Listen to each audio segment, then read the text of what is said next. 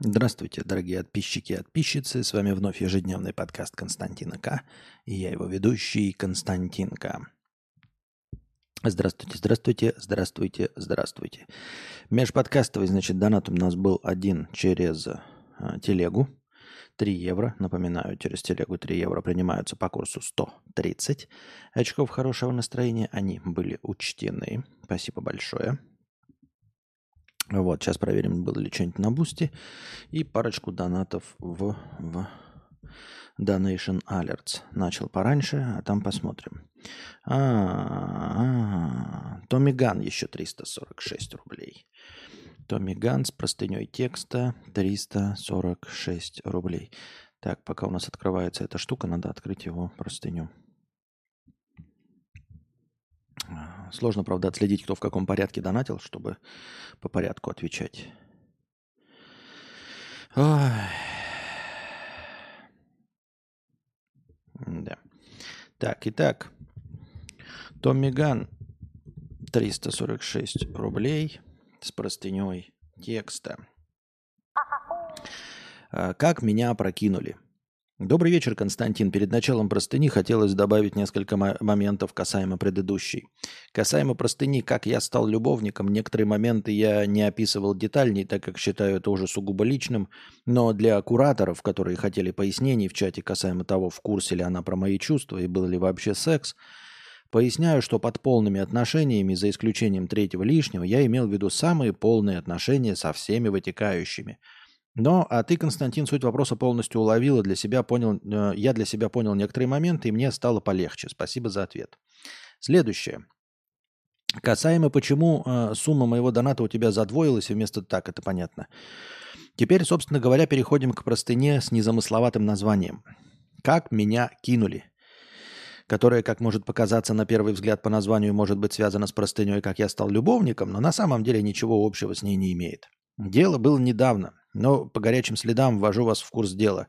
У меня на работе в честь успешного завершения года было принято решение о выплате 13-й зарплаты. И из всего штата сотрудников только я ее не получил. Нет, мне не выплатили ее не потому, что они узнали, что я слушаю подкасты Константина К., обещал, что Яралаша не забуду или слушаю рэп. Официальный ответ – мое увольнение. Я действительно решил уволиться в ноябре месяце, написал заявление и по сей день хожу на отработку которую предусматривает мой контракт. Поэтому, в принципе, может быть, во-первых, мне интересно, почему твой контракт предусматривает отработку сколько? Сколько предусматривает отработку твой контракт? Ну, то есть есть же официальное эм, законодательство, и какие-то особенные договора, по-моему, не могут ему противоречить. В точности так же, как подзаконные акты не могут противоречить Конституции. Вот. Есть что-то первичное. Вы можете все, что угодно писать, да, но если это противоречит закону, оно не имеет никакой силы. Вот и все. Ну ладно. Так, предусматривает мой контракт. Возможно, я не знаю, возможно, действительно э, это все указывается в договоре. Поэтому, в принципе, может быть, в этом и есть какая-то логика, за исключением той, что я отрабатываю все свои смены в декабре, то бишь декабрь я еще работаю. И почему мое увольнение, которое вступит полностью только с января, стало причиной для невыплаты мне 13-й зарплаты кажется мне не совсем логичным. Ну и хрен бы с ним, Константин. Деньги приходят и уходят. Главное, это люди, находящиеся в этой комнате. Еще более тупорылым, э, вот то, что меня реально взбесило, так это то, что мой коллега написал заявление сразу после того, как ему упала 13-я зарплата. Прям в этот же день после получения пошел, написал и больше на работу не приходил. И знаешь, ему ничего не было. Его не уволили по статье, как любят пугать работодатели. Его не лишили ни оклада, ни расчетных, то есть он просто дождался, дождался именно тех денег, которые его могли лишить, и получил, получив их, э, ливнул компанию через хуй, кинул компанию через хуй, получив никакого наказания. Справедливости ради стоит отметить, что решился э, он на столь смелый поступок не без подсказок друзей, находящихся у него в руководстве. Не они решают такие вопросы, но они подсказали такую лазейку. я снова лишь вспомню фразу «что позволено Юпитеру, не позволено быку» что дозволено Юпитеру, не позволено быку. То есть э, в чем э, весь, как мне кажется, абсурд ситуации? А по факту настоящая реальность заключается в том, что я решил по-честному – по, как мне казалось справедливому, прийти заранее, написать заявление, отработать все положи, положенные мне смены и после этого уходить. И был наказан за это, причем наказан деньгами. А человек, я повторюсь, потому что меня немного бомбит до сих пор, человек, который, по сути, вертанул компанию на хую, забрал свое и сказал, я больше сюда не приду, ебитесь как хотите, остался безнаказанным. После этой ситуации я сделал для себя два вывода. Первое. Любая компания-шлюха, самая потасканная, конченая, мразотная шлюха, которая предпочитает жесткий оральный секс с ее горлом и готова за это платить. Второе.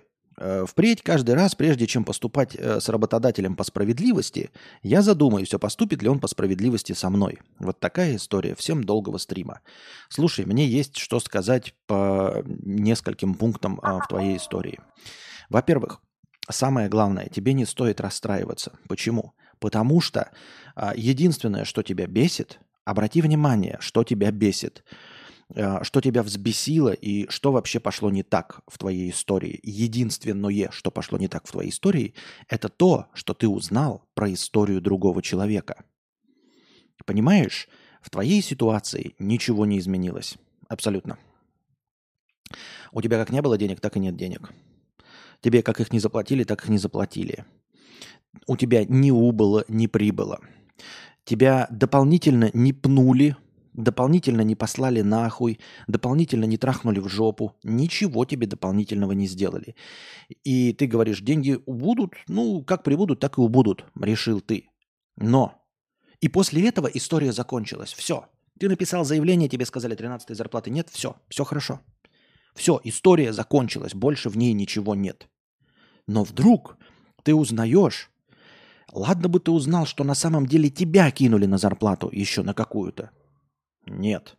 Ладно бы узнал, что тебя обманули и написали по статье. Нет. В твоей истории абсолютно ничего не изменилось и не добавилось ни одного нового аргумента. Абсолютно ничего не изменилось. Вообще ничего нового не добавилось. Появилась какая-то другая история про другого человека, про его реалии. И вот он получил деньги. И ты из-за этого полыхнул.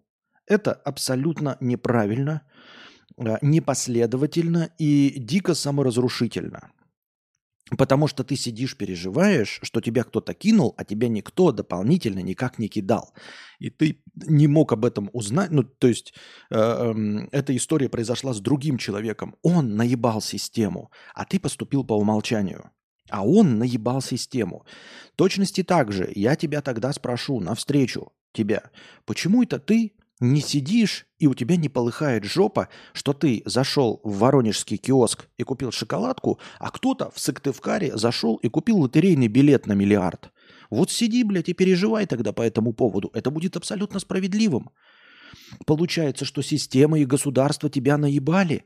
Получается, что продавец в воронежском киоске наебал тебя. Ведь где-то какой-то другой совершенно человек, левый, в другом часовом поясе, в тысячах километрах от тебя, в Сыктывкаре, в киоске купил лотерейный билет. Переживай по этому поводу. Со всей силы переживай.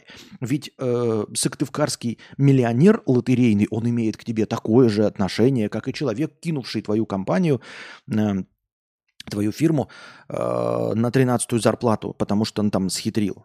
От абсолютно такое же отношение. Какое оно к тебе имеет вообще отношение? Я не понимаю. Ну просто это какой-то бред вообще. В целом из-за этого переживать. Бомбить и об этом писать. Лучше просто задонать мне 346 рублей и забудь нахуй об этой ситуации. Она тебя никак, блядь, не касается. Понимаешь, единственное, что эту историю можно было прочитать, как кто-нибудь работал в Гугле, да, и у них те же правила, и вот он сделал вот так. И эта история позволит тебе в будущем поступать так же. То есть эта история тебя чему-то научит. То есть эта история, вот мы сейчас тебе прочитали, она меня тоже чему-то научила. Когда-то в будущем я буду работать, и вполне возможно, что буду увольняться там в ноябре, да, и без отработки, и буду надеяться, что мне дадут 13-ю зарплату, а теперь, благодаря тобой рассказанной истории и про твоего друга, я буду об этом знать. Просто я буду знать об этом на будущее. Но по твоей логике я должен бы переживать Потому что когда-то давно, когда я еще работал, а это было в 2008 году, а я работал в 2008 году, в 2008 году, ты не представляешь, салон сотовой связи, в котором я работал, там тоже был какой-то бонус, который я недополучил за три дня. Спасибо, что рассказал. Теперь я тоже буду сидеть и переживать, и переживать, и расстраиваться. Блять, так меня же, получается, оказывается, из-за друга Томми Гана, который провернул систему на хуях, я-то, оказывается, меня тоже кинули. Блять, меня кинули, ебать меня. О, как несправедливо! Блять, меня кинули! Блять, прошло 15 лет! Блять, 16 лет. Ух, меня кинули, блядь. Ух, меня кинули. Ведь, ведь кто-то рассказал мне историю, что, оказывается, так можно было. И теперь задним числом, 16 лет назад, я сейчас такой, блядь. Сейчас вот мне прилетят инопланетяне и скажут, давай отправим тебя в прошлое. Что ты сделаешь? Я такой думаю, убить Гитлера? Не, нахуй. Посмотреть на Иисуса Христа? Не, нифига. Что сделать? Блядь, отправлюсь в 2008, потому что мне Томми Ган, блядь, рассказал, что, оказывается, меня могли не кинуть, блядь, на 3000 рублей. Оказывается, надо было уволиться через через три дня. Ну что это за хуйня? Какое отношение опыт этого э, помощника имеет к тебе? Никакого. Это, это же на самом деле продолжение той же самой э, херни. Я купил себе автомобиль, мне очень нравится. Я купил себе прекрасный автомобиль. Джип Гранд Чироки. И тут ты видишь, что сосед покупает точности такой же джип Гранд Чироки, но с подогревом руля. И все. Твой джип Гранд Чироки становится полным говном. Потому что у соседа лучше. Ты такой? Ты хочешь признать, что ты такой? Ты хочешь жить в этой парадигме? В этой парадигме зависти, что где-то кто-то поступил лучше? Что где-то кто-то поступил правильнее, чем ты? В этой парадигме хочешь жить? Ну так живи, я тебе, понимаешь, я, миллионы очков поддержки, пожалуйста. Почитай про успешных китайских э, детей, которые все умнее нас. Всегда есть китаец, который лучше делает, чем ты. Почитай про людей, которые зарабатывают больше, чем ты, которые э, ухитряются, блядь, экономить на пакетах. Ну, ну, живи в этой парадигме. Это продолжение твоей вот этой системы, в которой чувак кого-то там э, получил 13-ю зарплату, и ничего ему не было. Вот. Тринадцатая зарплата – это что-то на сказочном. Здравствуйте, товарищи. Здравствуйте, здравствуйте, здравствуйте. Э, вот такие дела. Поэтому я так на это смотрю. Э, не стоит на этом переживать. А дальше, а дальше твоя история э, интересная, да? Как ты там пишешь, первое, любая компания шлюха, да, вот смотрите, рассуждение. Э, по факту настоящий рынок заключается в том, что я решил по-честному, как мне показалось справедливому, перейти на заранее написать заявление. Слушай, я не буду тебя хвалить, что ты поступил по-честному и по-справедливому. И одновременно я не буду говорить э, про твою компанию, что она тебя кинула. Знаешь почему? Потому что, смотри, э, и вы должны, ребята, понять, я вас чему учу всю свою стримерскую деятельность, чему я вас учу. Вот человек говорит, я хотел поступить э, справедливо, написать заявление по-честному, отработать все положенные смены. И дальше он пишет, любая компания шлюха. Он о ком говорит? Компания это кто? Понимаете, э, поступить честно и справедливо можно с живым существом. Можно поступить честно и справедливо с человеком, можно поступить честно и справедливо с собачкой, с жуком, можно ли поступить честно или справедливо, или несправедливо и кинуть камень? Нет, камень кинуть, ну я имею в виду кинуть на бабки, можно ли камень? Ну, можно ли камень кинуть на бабки? А, а вот о чем идет речь? Можно ли кинуть на бабки стенку? Цветочек кинуть на бабки? Может быть, можно скинуть на бабки дождь? Природу можно кинуть на бабки. Природа это кто, блядь? Где она? Ну вот вы покажи, кого ты кидаешь на бабки? Вот когда ты говоришь, что компания шлюха, она где? Покажи мне ее. Ну, я хочу взглянуть на эту шлюху. Покажи мне ее жопу, сиськи. Покажи мне, куда заплатить, чтобы ее трахнуть. Ну покажи мне, где эта компания, это кто? Кто ее олицетворяет? О ком ты говоришь? У тебя даже в рассказе э, чувак по совету руководства. То, есть, то есть даже руководство посоветовало чуваку кинуть компанию, потому что нет, ни, даже они не олицетворяют себя с нею. Понимаешь? Друзья из руководства, помогшие твоему коллеге, друзья, даже они не олицетворяют себя с компанией. Кто этот? Кто? Нельзя кинуть компанию, фирму, корпорацию, государство. Это не живые существа, их кинуть нельзя. Ты можешь поступить незаконно, и государство тебя посадит Но не потому, что обозлилась или потому, что мстительно. Нет никакого живого существа государства. Нет одного лица, олицетворяющего государство. Государство – это система. Это точности так же, когда ты говоришь, там, например, все рэперы тупые. И обижаются только совсем конченые рэперы, да? Ну, которые, ну, не, у них нет ассоциативного ряда. Все остальные считают, что ты говоришь не про них. Когда ты скажешь, вот понимаешь, давай до каждого в твоей компании, вот этой фирме, донесем, что ты считаешь, что их компания шлюха. Как ты думаешь, хоть один из них поведет усом, хоть один из них подумает, что шлюха это он? Как ты думаешь? Ни один. Потому что никто из них не компания. Ни один не подумает, что шлюха это он. Потому что ни один из них не компания. С кем ты разговариваешь? Вот эта шлюха, которая тебя кинула, вот это все. Она с нами сейчас в одной комнате. Покажи мне ее, давай. Покажи мне, где она тебя трогала. Вот на этой кукле покажи, где компания тебя трогала. Вот она шлюха, да, вот у нее там, что у нее, губы обколоты, там, да, сиськи накачаны силиконовые, жир выкачан из живота и в жопу вкачан, да.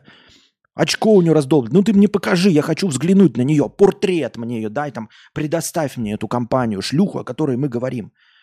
С кем ты споришь? Кого ты решил вообще кидать? Поэтому я тебя хвалить за справедливость и за честность не буду и не могу. Ты не поступал справедливо и честно. Потому что справедливо и честно можно поступить с живыми людьми. Если ты поступ, пытался поступить справедливо и честно с листопадом, если ты поступ, попытался поступить э, справедливо и честно с шкафом, ну извини меня, ты можешь в этом сказочном мире жить, в котором шкаф с тобой разговаривает, листопад с тобой разговаривает, блядь, домино с тобой разговаривает, тарелка плова с тобой разговаривает. Ты можешь в этом магическом мире жить, с ними взаимодействовать. Они тебя обманывают, там, э, заговоры устраивают, наверное, козни строят, пытаются тебя кто-то там обмануть, что-то, да, какие-то вот они устраивают, там, ночью, наверное, двигаются, когда ты отворачиваешься, плов потихонечку подвигается к тебе. Ты можешь в этом фантастическом мире жить. Но хвалить тебя за то, что ты поступил по справедливости с пловом, и ругать за то, что ты не по справедливости поступил э, с домино, я не буду. Потому что я не буду потакать твоим э, фантазиям. И запомните, мои дорогие друзья, нет никакой компании и фирмы, это не семья ваша, не друзья, это не живое существо. Никто себя не олицетворяет с корпорацией. Никто не думает, что он Google. Никто не думает, что он Apple. А если кто-то в компании Apple думает, что он Apple, вот что он и есть эта корпорация, да, то он сидит и молчит, потому что как только он это сообщит, его отправят в дурку. Понимаете? Apple – это корпорация, это свод правил для того, чтобы зарабатывать деньги, и все. Не нужно одухотворять, э, очеловечивать вот эти все вещи. Государство не нужно очеловечивать. Понимаете? Ничего не нужно очеловечивать. Не надо. Поэтому я ни в коем случае не призываю нарушать закон, потому что есть закон. Вот это есть свод правил государства. Если вы их нарушите, вы можете присесть в тюрьму. Этого делать не надо. Не нужно нарушать ни административный, ни процессуальный, ни семейный, ни тем более уголовный кодекс. Ни в коем случае. Но нужно понимать по доктрине Моргана, что это не живое существо.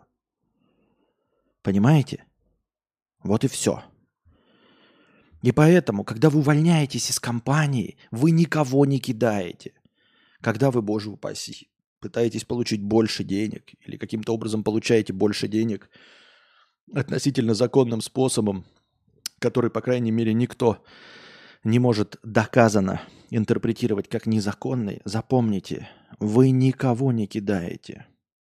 Никого. Не обманывайте старушек, не будьте мошенниками. Не обманывайте людей, друзей, да даже незнакомых вот, с преступлениями и всем остальным. Вы можете обмануть людей вживую, но корпорацию, фирму, компанию, государство вы кинуть не можете, потому что их не существует, как э, их не существует как мыслящих существ. Нет никакого листопада живого, тарелки плова, домино, этого всего – как живых существ. Нет, это все просто камни. Вот и все. Поэтому э, на будущее, да, пойми, наконец, и не так не относись. Делай так, как тебе удобно. Потому что ты ничего, э, ни, никак не можешь не по-человечески поступить. Запомни, это не члены твоей семьи. Даже если там есть отдельные какие-то люди, вот, э, которые вдруг будут занимать твою работу, да, там делать твою работу, это не члены твоей семьи. Это не твои друзья. Запомни, ты их не выбирал. Поэтому ты им ничего не должен. Все люди получают зарплату, просто получают зарплату. И все. Поэтому вот эти свои э, вычурные, типа, как я могу оставить, ведь э, Вася же будет за меня работать, пока нового не найдут. Как же я могу оставить фирму, они же ведь еще нового сотрудника не научили. Я всегда задаюсь вопросом, ребят, ну э, вот, а тебе не хватило на Sony PlayStation, фирма тебе добавила на Sony PlayStation? Компания. Ну добавила она тебе на Sony PlayStation? Или что? Кажется, нет. Ну, никому никогда фирма не добавила на Sony PlayStation, если ему надо. Вот. Вот этот Вася, который будет работать вместо тебя, не покладая руку, вот он тебе на Sony PlayStation добавил? Или кто? Или что? Может, ты добавил, может, он твой личный друг, может быть. Так ты скажи, Вася, я тебе помогу за пределами фирмы. Но вкалывать на несуществующее живое существо я не буду. Понимаешь, помогать тебе просто работать на систему правил, на способ зарабатывания какими-то другими толстыми хуями денег, я тебе не буду. Это ну, не моя задача. Я не могу помочь там с картошкой переехать. Это все.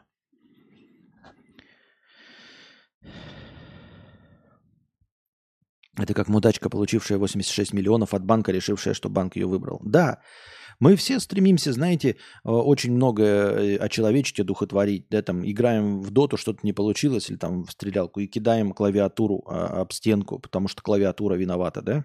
Или мышка виновата, там, или компьютер виноват. Но на самом же деле больные-то только мы здесь с вами, и все. Вот. Вася это имя или погонял? Не понял. Вася это имя. Вот и все. Поэтому эм, ничего вы никому не должны никогда на работе. Это не ваша семья, не ваши друзья. Вы их не выбрали, потому что они интересные. Они за вас не будут горой стоять, они вам ничем не помогут никогда, и вы им ничего не должны. Вы должны от забора и до обеда, с 9 до 6, с понедельника по пятницу, все. В рамках своего трудового договора ваши трудовые обязанности исполнять. И не более. Больше ничего вы не должны. Все, это трудовые отношения. Вы работаете, вам платят деньги. Работа в обмен на деньги. Все, больше ничего. Нет там больше ничего. Нет там никакого человеческого отношения, ничего-то. И не должно быть. Не выдумывайте себе всю эту хуйню. Чтобы потом не разочаровываться, когда вы поступили, как вам кажется, неправильно. А как, вы, как ты вообще в этой парадигме мыслишь? Ты когда-нибудь эту компанию, вот эту шлюху-то встречал? Ты с ней жамкался, на бродершафт пил. О ком ты говоришь? Кто эта шлюха компания? Таким вот образом. Руц, 50 рублей. Костя, привет. Расскажи, пожалуйста, про Якутск, про жизнь в таком адовом климате зимой и летом, про нравы и темперамент местного населения. Есть ли особенности у тамошних русских людей и коренных народов?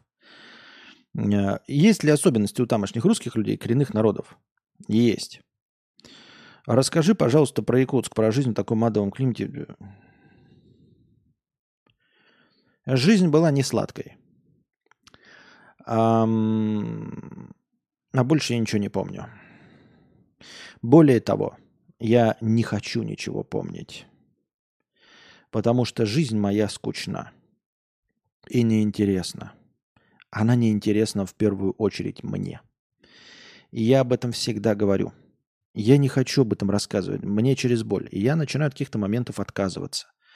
Да, я, например, полностью разочаровался в блогинге. То есть в влогинге. Я почему-то думал, что я могу интересно рассказывать. Я вам говорил уже э, какие-то вещи, потому что смотрю во влоге. Но когда я посидел и честно посмотрел влоги, знаете, что я понял? Мне не интересен ни один влог. Я ничей влог не смотрю. Ни о путешествиях, ни о чем. Мне ничего не интересно. И поэтому, когда я думал, что я могу снимать интересно влоги, я был неискренен. Почему я решил, что я могу снять интересно влог? Мне самому было бы это интересно смотреть? Нет. Потому что мне ни один влог не интересен. То есть мне сам принцип влога не интересен. Это как готовить еду, которая тебе самому не нравится. Я мог бы готовить жареную картошку, и у меня могло бы получаться или не получаться. Но я вижу, насколько популярен, например, печеночный торт. И я почему-то решил, что я могу делать печеночный торт. А потом я задался вопросом, а мне печеночный торт нравится? Нет, я печень ненавижу. И я пытаюсь сделать печеночные торты и пытаюсь убедить всех в том, что мой печеночный торт вкусен. Но как? Ведь он мне даже самому не нравится, я даже попробовать его не могу, потому что я ненавижу печень. Ни в каком виде. Ощущаете всю мысль, метафоры, э, всю тонкость? Вот таким же образом. Поэтому эм, мне неинтересно говорить про жизнь, про свою. Она неинтересная, скучная, в ней ничего не происходило. И я не люблю к ней возвращаться. Я не люблю вспоминать свое прошлое, потому что э, никакое прошлое, потому что в нем не было, ну, типа, ничего такого стоящего. В жизни нет, ради чего стоило бы возвращаться в, по воспоминаниях. Все самое лучшее есть сейчас. А, вот и все. Понимаете? Я не то, чтобы у меня там были плохие времена, но не то, о чем стоило бы рассказать, понимаете? Ну, как, у каждого есть своя жизнь, бытовые какие-то моменты э, э, счастья, но анализировать нечего. Ну вот что анализировать, да? Ты поел жареную картошечку. Была вкусная жареная картошечка? Да. Проанализируй. Ну что анализировать? Нечего анализировать. Ок, было, ок, норм. Вот. А, не то неплохо, но нечего рассказывать, ничего интересного. И поэтому, может быть, да, э, по горячим следам, пока я уехал, можно было в 2010 году меня спросить что-то. Но в 2023 году спрашивать меня о том, что было в Якутске, серьезно. В 2023 году спрашивать о том, что было в Якутске, душе не ебу, я не помню ничего. А не помню, потому что я стараюсь тщательно стереть из памяти неважные вещи. Я стираю из памяти неважные вещи. У меня есть какие-то важные вещи в памяти, я их запоминаю, да? Но очень точечно. Это личные вещи, которые тоже по большей части вам будут неинтересны. А уж тем более явления и все остальное.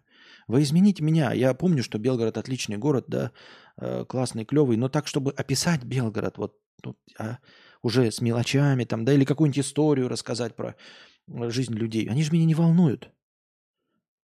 Ведь поэтому что, вот насколько красивый Белгород? Мне кажется, я даже сейчас заблужусь без э, навигатора. Это все стеряется из памяти как неважное. У меня нет никакого отношения к городу, к стране, к домам каким-то. Я все время говорю, что я терпеть ненавижу, блядь, города. Что мне дома запоминать, блядь, ебаные коробки или людей с хмурыми еблами? Расскажи, как работал кладовщиком. А что в этом интересного? Я говорю, по горячим следам я бы вам мог еще что-то рассказать. А сейчас у меня все стерлось из памяти. И мне еще говорят, ой, расскажи снова про Валдиса. Я не могу.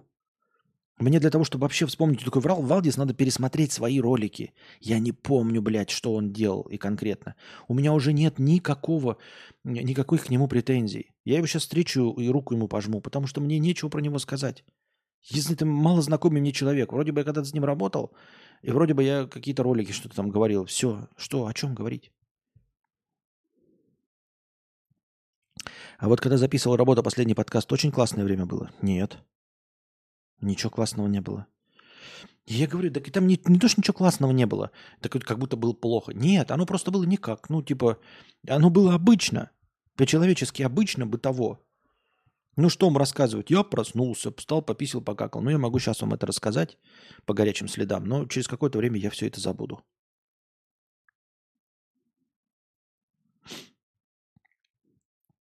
Поэтому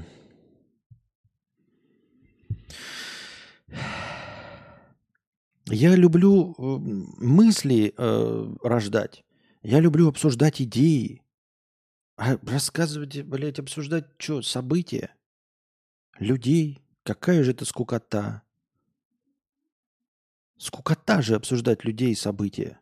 Ну, события еще вот, но вынужденно как новости обсуждаем. А так, мысли, идеи, вот что самое интересное. Эту хуйню, блядь, см- посмотреть на дома, ну идите к Птушкину, блядь. И смотреть, у него, у него красивая картинка, но я, говорю, поймался на том, что я никогда не досмотрел ничего. Я просто увидел, что красивая картинка, но мне вообще не интересно, что творится в Венеции, каково это жить, блядь, где-то там. Вообще похуй. Вот сейчас очень захотелось выключить подкаст и отписаться. Но надо же время фоном чем-то убивать. За ш... Почему? Ну, во-первых, ты можешь отписаться, ничего страшного не случится. А во-вторых, по какой именно причине? Что, и... что именно тебя так забудоражило, что захотелось отписаться и выключить подкаст? Что тебя именно взбудоражило? Что из того, что я сейчас сообщил, было новым? Так. Пирожок без тоски 100 рублей. На прошлом стриме ты выключал микрофон, когда что-то ел. Не знаю, нарочно ты это сделал или случайно, но спасибо тебе большое, что не чавкал в микрофон. Без иронии и без подъеба, серьезно. Хэштег донат молчуна. Пожалуйста, но я это не помню, чтобы делал специально. Вот, и я на это хуй забиваю вообще абсолютно. Потому что все жрут и чавкают, и всем похуй. Это не то, что влияет на заработок.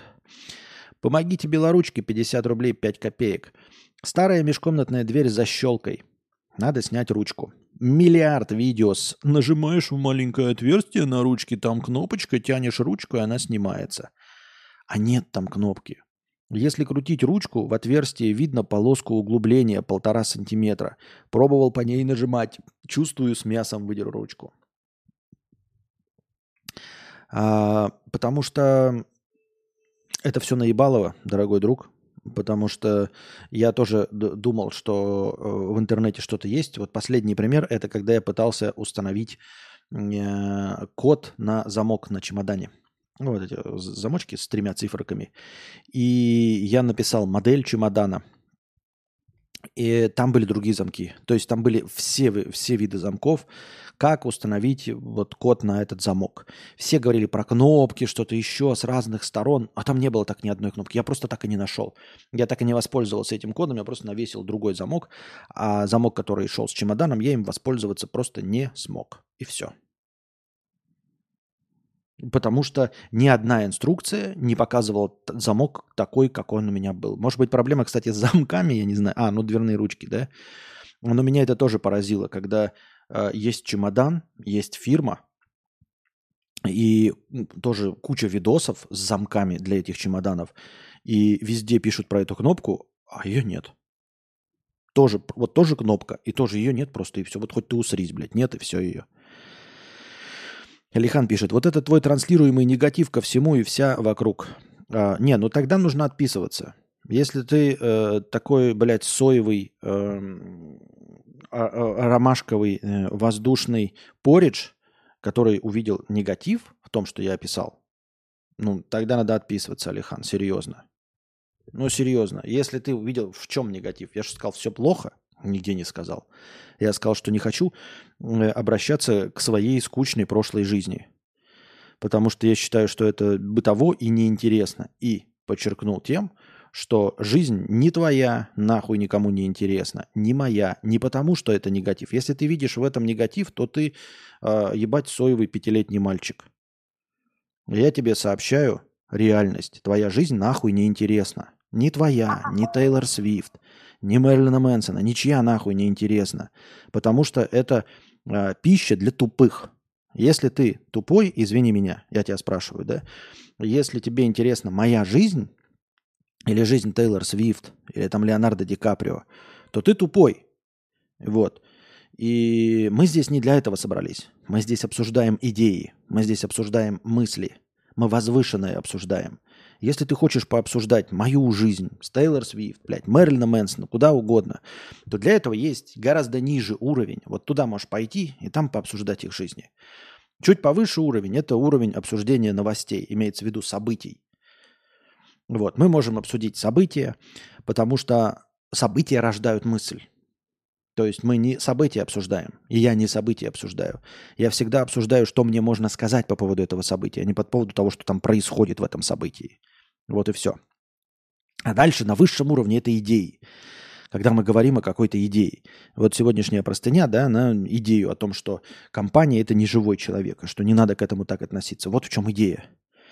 Мы не обсуждали то, что человек там а, не получил свою тринадцатую зарплату. На, на это похуй вообще. Или на другого чувака, который каким-то образом там что-то э, обманул систему. Вы обратили внимание, мне на это похуй. Идея и мысль заключалась в том, что человек относится к компании как к живому существу. Вот. Если ты видишь э, негатив в рассказе о том, что жизнь простого человека хуйня неинтересная, то как ты здесь оказался? Как ты здесь вообще оказался? Она неинтересная хуйня, и это правда. И я тебе об этом рассказываю. И твоя, и моя жизнь. Ну, ты, хочешь, не обижайся, я про твою жизнь ничего не знаю. Может, она пиздецки какая интересная, наполненная идеями и смыслами. Моя жизнь неинтересна, и всех остальных людей неинтересна, кроме твоей. И это не негатив. Это констатация факта. Если кому-то кажется интересным чья-то жизнь, то это его уровень развития. Просто его уровень развития. Вот и все. Вы можете обижаться над, над, над этим, да? Отписаться, поставить дизлайк. Вот. А потом через несколько лет, лежа в постели, подумать, что на самом деле могло быть интересно, могло быть работой для вашего мозга. Это идеи. Это что-то новое, это рождение в голове что-то нового, а не просто наблюдение друг за другом.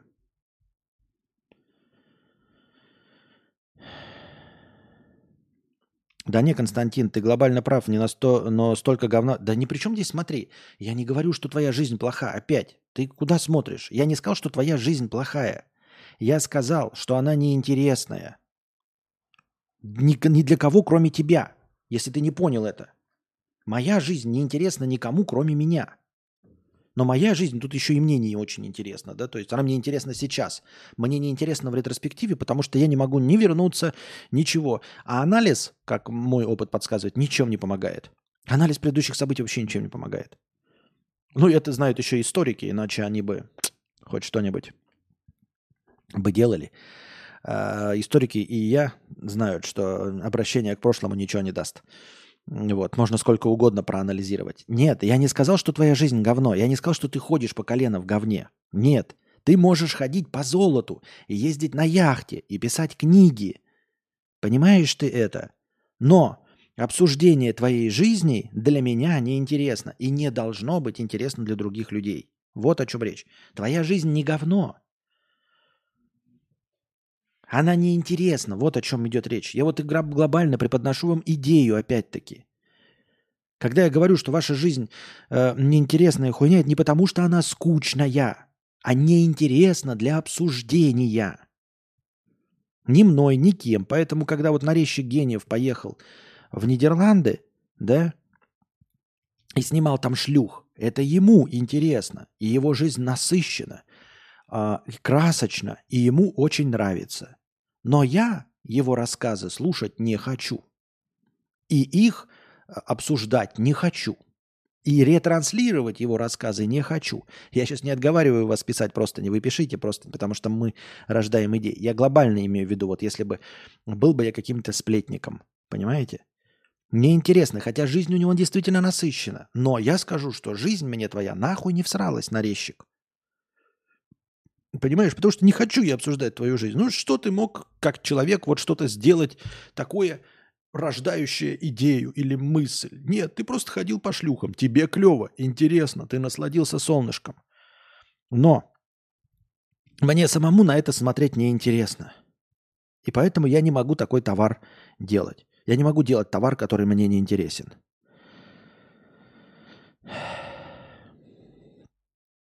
Я это еще как понял, поменяло сознание, поменял сознание, то был бы уже дохлым или очень-очень несчастным.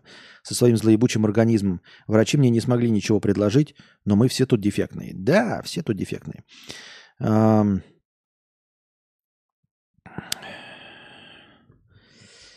Анюта Афонин, Костя, а можешь кинуть QR-код для пополнения USDT, а то по кошельку пишет что-то неправильно.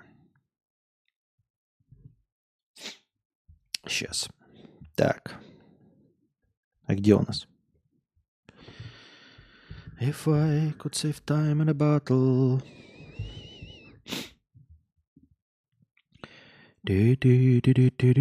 Сейчас. Ну и вот, поэтому, ребят, вы должны не, ну, увидеть суть. Суть. В чем?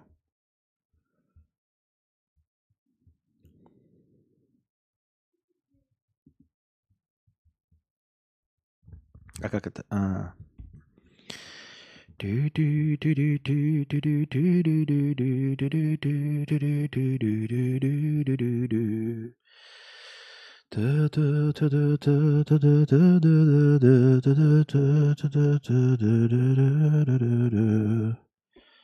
Так, а как у нас так? А как это? А. Ага. Ага. А как это? Подождите-ка. Или подожди. Правильно. Ой. Не, неправильно. Ну ладно. Так. Хуйню какую-то, блядь, натворил вообще. Чё хотел, блядь, сделать?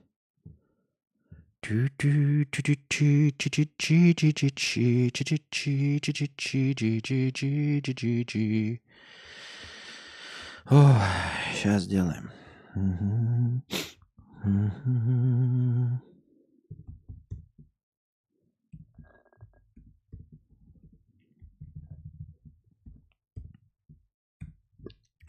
Ah.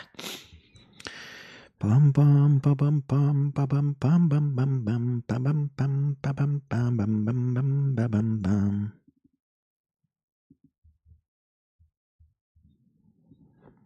Так. Появилась? Появилась. Хуяк? Хуяк. Не знаю, сработало или нет. Ну, в смысле, сработало, конечно, я имею в виду.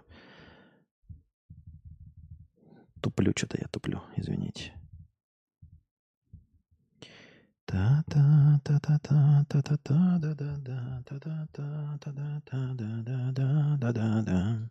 Итак, продолжаем. Um,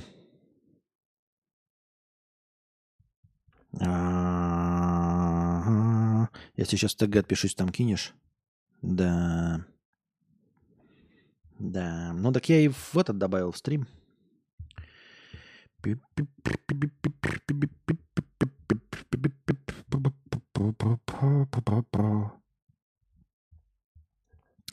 Итак, эм, если бы у тебя была возможность пообщаться с любым живым, жившим на Земле человеком, с кем бы ты поговорила о чем?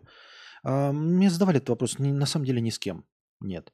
Я бы мог посмотреть на какие-то события, да, а поговорить нет ну, что-то вот душно. Говорить с людьми душно. Нет, я не про то, что не существовало или не существует интересных людей. Наверное, существует. А, боюсь, что мне просто душно общаться с людьми. Очень душно. Меня это прям вот прям, блядь, вот так. То есть, ну, наверное, какие-то есть и смешные люди, и очень интересные. Есть просто сами по себе э, содержательные. Но общаться очень душно. И вот э, э тоже нужно же объяснять как-то э, концепцию, вот пообщаться с людьми, э, человеком. И он мне будет отвечать на любой вопрос? Или, или что? Виу, пришел донат, 100 СДТ от Анюты. Спасибо большое, 100, 100, 100, 100 USDT, спасибо большое. Так, добавляем, получается, 13 тысяч очков хорошего настроения. За 100 ОСДТ у нас 100 ОСДТ принимается по 130. Так. Спасибо большое, Анюта, на продолжение банкета. Продолжаем сидеть, дорогие друзья. Кадабр, очень жаль, что мы с вами никогда не встретимся в Нью-Йорке. Да. Ну, в смысле, нет, не жаль. не жаль. Жаль, что ты мне никогда не задонатишь миллион, а может быть тебе тоже о чем-то жаль. Но совместно нам не жаль о том, что мы не встретимся, потому что я не хочу с тобой встречаться. Опять, не обижайтесь, ребят. Но это же душно, разговаривать с малознакомыми людьми. И вот э, в этой концепции нужно сразу о чем-то э, договариваться. Вот если мы встречаемся в аду, например, с каким-то там, да, человеком, и дьявол говорит, ты вот человеку, с которым я буду разговаривать, обязан вести себя с ним вежливо, отвечать на каждые вопросы и быть максимально дружелюбным. Пока ты с ним разговариваешь, ты не варишься э, в чане э, с мочой. И тогда этот человек э, будет вести со мной, возможно, интересную беседу. Во всех остальных случаях, э, с кем бы я там хотел поговорить в, э, в исторической перспективе, ну, закиньте вы меня, да, там, к Льву Николаевичу Толстому. И я скажу, здравствуйте, Лев Николаевич, он скажет, иди нахуй. И я, и все. Я говорю, ну я же хочу с вами поговорить. Он скажет, а я не хочу с тобой говорить. А я не хочу с тобой говорить, и все. Просто не хочу. И все, все это мы еще не принимаем во внимание разницу в языке, да? Ну, положим, каким-то фантастическим образом мы говорим на одном языке. Почему кому-то надо со мной говорить? Почему Петру Первому надо со мной говорить? Зачем? Даже если мы его там из мертвых восстанем, там его вытащим, и он сядет передо мной призрак, я ему скажу, а вот расскажите, он такой, нет. Я такой, а почему? А он скажет, а почему я тебе что-то должен говорить, а ты мне что за это? А я ему что за это? Я ему скажу, а я вам что-нибудь интересное расскажу. А он скажет, а мне ничего не интересно. Мне не интересно ничего из твоей жизни. Мне плевать, что тебе интересно, почему я поступил так, тогда там какой-нибудь Черчилль. Или вот так. Тебе, может быть, и интересно, почему я так поступил. А мне не интересно ничего из того, что ты можешь сказать. Ничего. Поэтому я с тобой разговаривать не буду. Беседа мне это уже наскучила. Иди нахуй.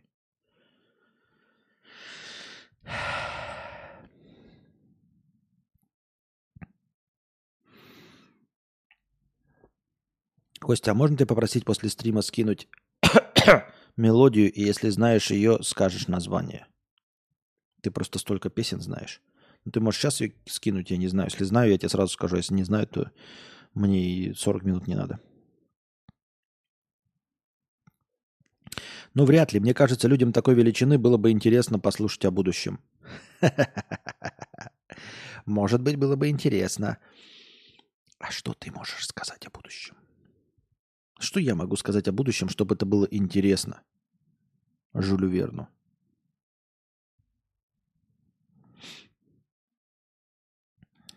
Так. Хемуль. 50 рублей с покрытием комиссии.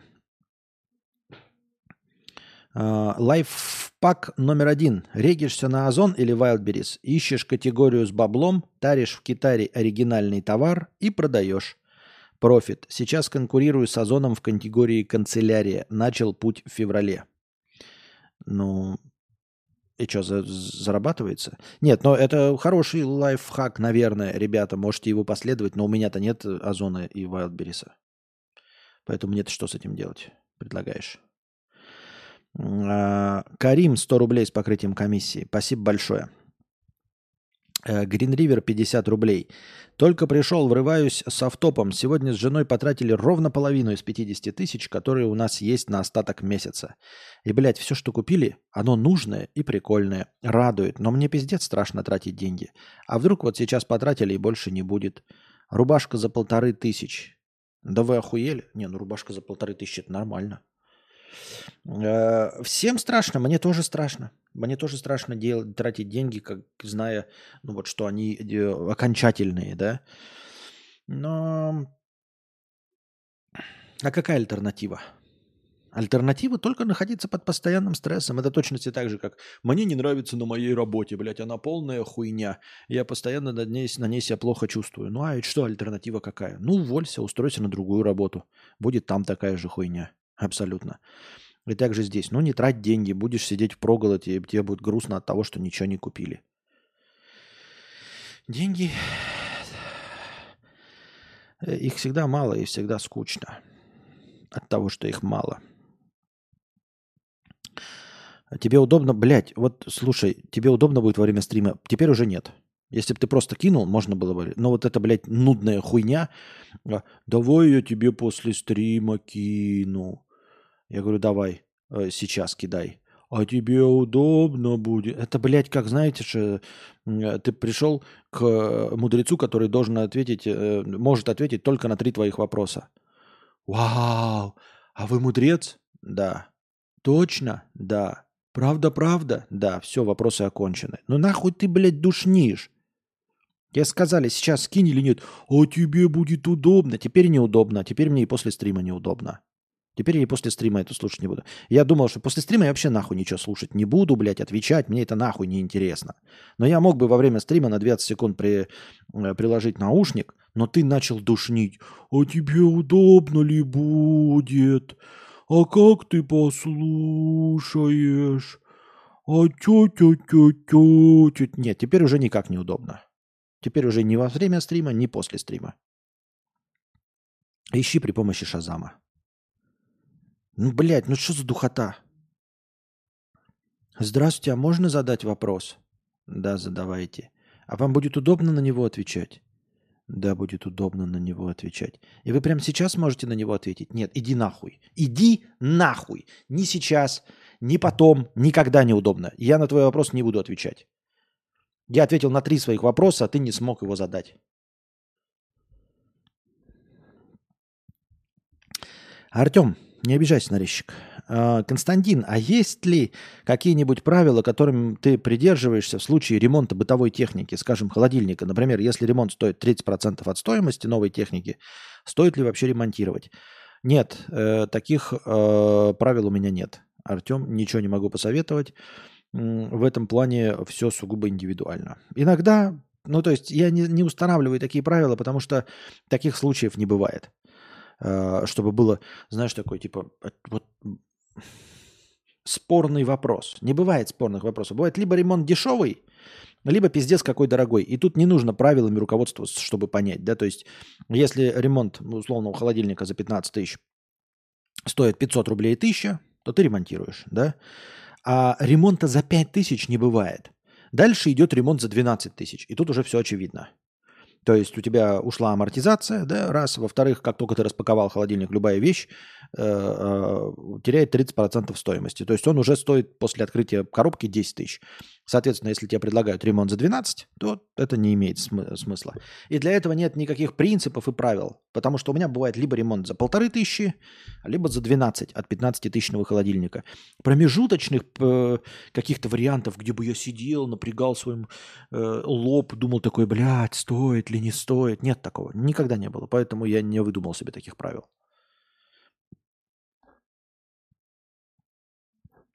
Уровень раздражения Константинка, да.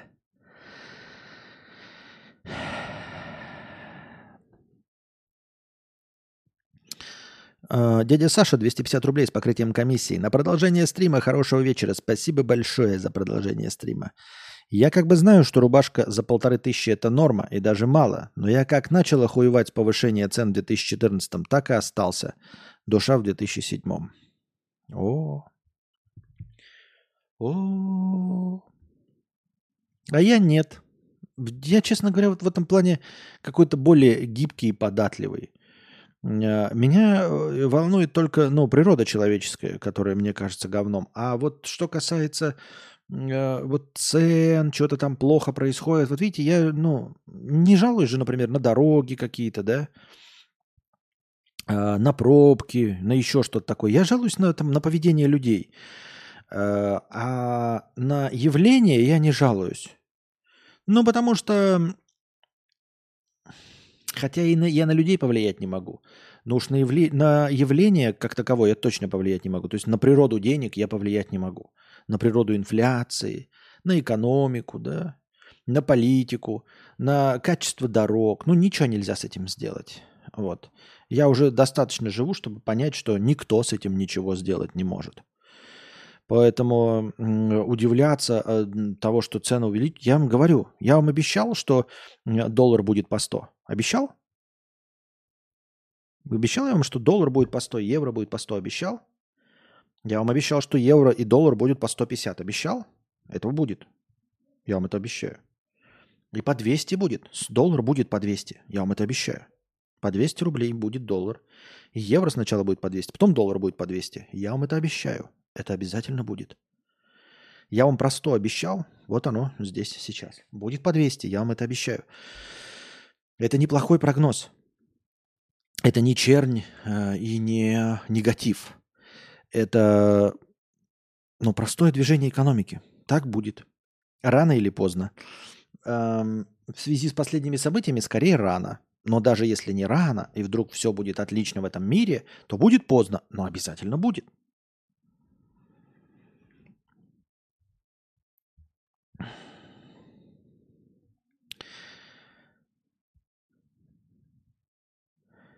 Так интересно, что никогда не знаешь, чего у Кости пердак сгорит. Ну, извиняюсь за духоту мудрейший. Видите, какая непредсказуемая. Казалось бы, непредсказуемый, да? Это значит непредсказуемый. Что значит интересный? Казалось бы, должно быть миллионы людей сидят и ждут. Что же я такого еще отчебучу? Отчебучу прямо сейчас. А нет, все заходят такие скучный, предсказуемый старый скуф. Ебать тебя в хуй. Костя, ты что, политолог? Да политолог, аналитик, макроэкономист, наноинфлюенсер, микрознаменитость. А, какой-то еще был у меня новая регалия, я забыл, как она называлась. Забыл. Ну, понятно, пират Карибского моря. Чушпан.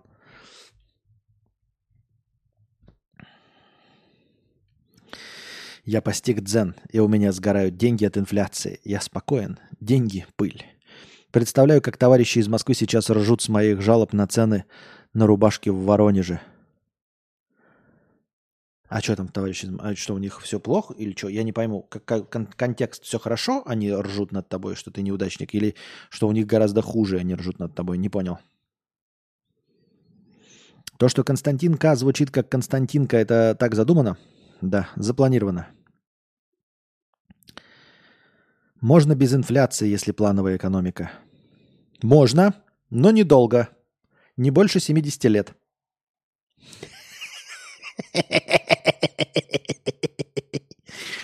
Ну, то есть, как бы, может быть, и можно больше, но пока опыт мировой показывает, что не больше 70 лет.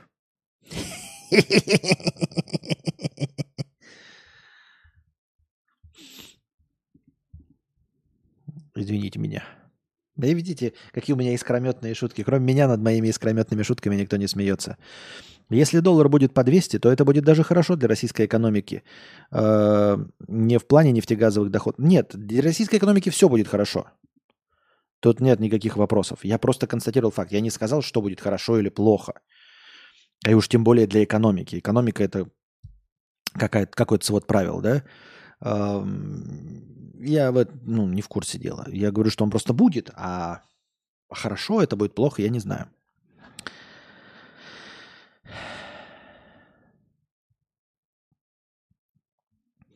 А прикинь, если бабкоебы получат общественное одобрение и начнут к ним подкатывать, и на бабок будет жесткая конкуренция, а молодые будут делать макияж, чтобы быть похожей на бабку. Это какая-то серия черного зеркала или что ты описал? Кадаврик, почему так быстро заканчиваются деньги? Хочется тебя слушать и слушать. Не знаю. Хотелось бы, чтобы большим людям хотелось меня слушать и слушать. Здравствуй, мудрец. Заметил, что путешествия воспринимаются как-то без чего нельзя жить в основном женщинами. Мужчинам же как-то все равно. Они могут отдыхать, сидя на диване, и им прекрасно живется. Э, я думаю, что это не вполне верно. Я думаю, что такой образ создается благодаря вот масс-медиа. И в этих масс-медиа показывают э, ну, такую юмористическую составляющую, вот что мужик сидит на диване, играет в плойку, э, а женщина хочет путешествовать. Я думаю, что это не искренне, и, и, и, и, и по факту это не так. Потому что, ну, на самом деле, найди вот этого настоящего подпиваса. Вот найди этого скуфа. Вот кроме меня, кто еще сидит в плойку, играет и пиво пьет? Даже я. Чтобы играть в плойку и пиво пить, это, блядь, я редко такую хуйню реализую. В основном я просто играю в плойку. И вот таких скуфов, сидящих, как я, на диване, играющих в плойку, именно, блядь, в Человека-паука 2, их сколько вы на своей веку видели? Это точности такое же, как вот, например, отношения э, с тещей, которая ненавидит зятя. Вы можете в них ну, находиться в контратношениях или просто не общаться, или просто не в, ну, не в хороших. Но в такой анекдотической версии, в которой теща и зять э, мимо тещиного дома я без шуток не хожу, то им хуй в забор просуну, то им жопу покажу, Э, вот в такой форме отношения тещи и зятя бывают редки. Более того, каждый из вас скорее может привести пример, когда наоборот, теща и зять в прекрасных отношениях. Ну, потому что теща это же мать э, жены, а мать с дочкой всегда как бы так в конкурирующих позициях. И поэтому легко ожидать, что теща будет на стороне зятя. Это вполне ожидаемо. Вот э, что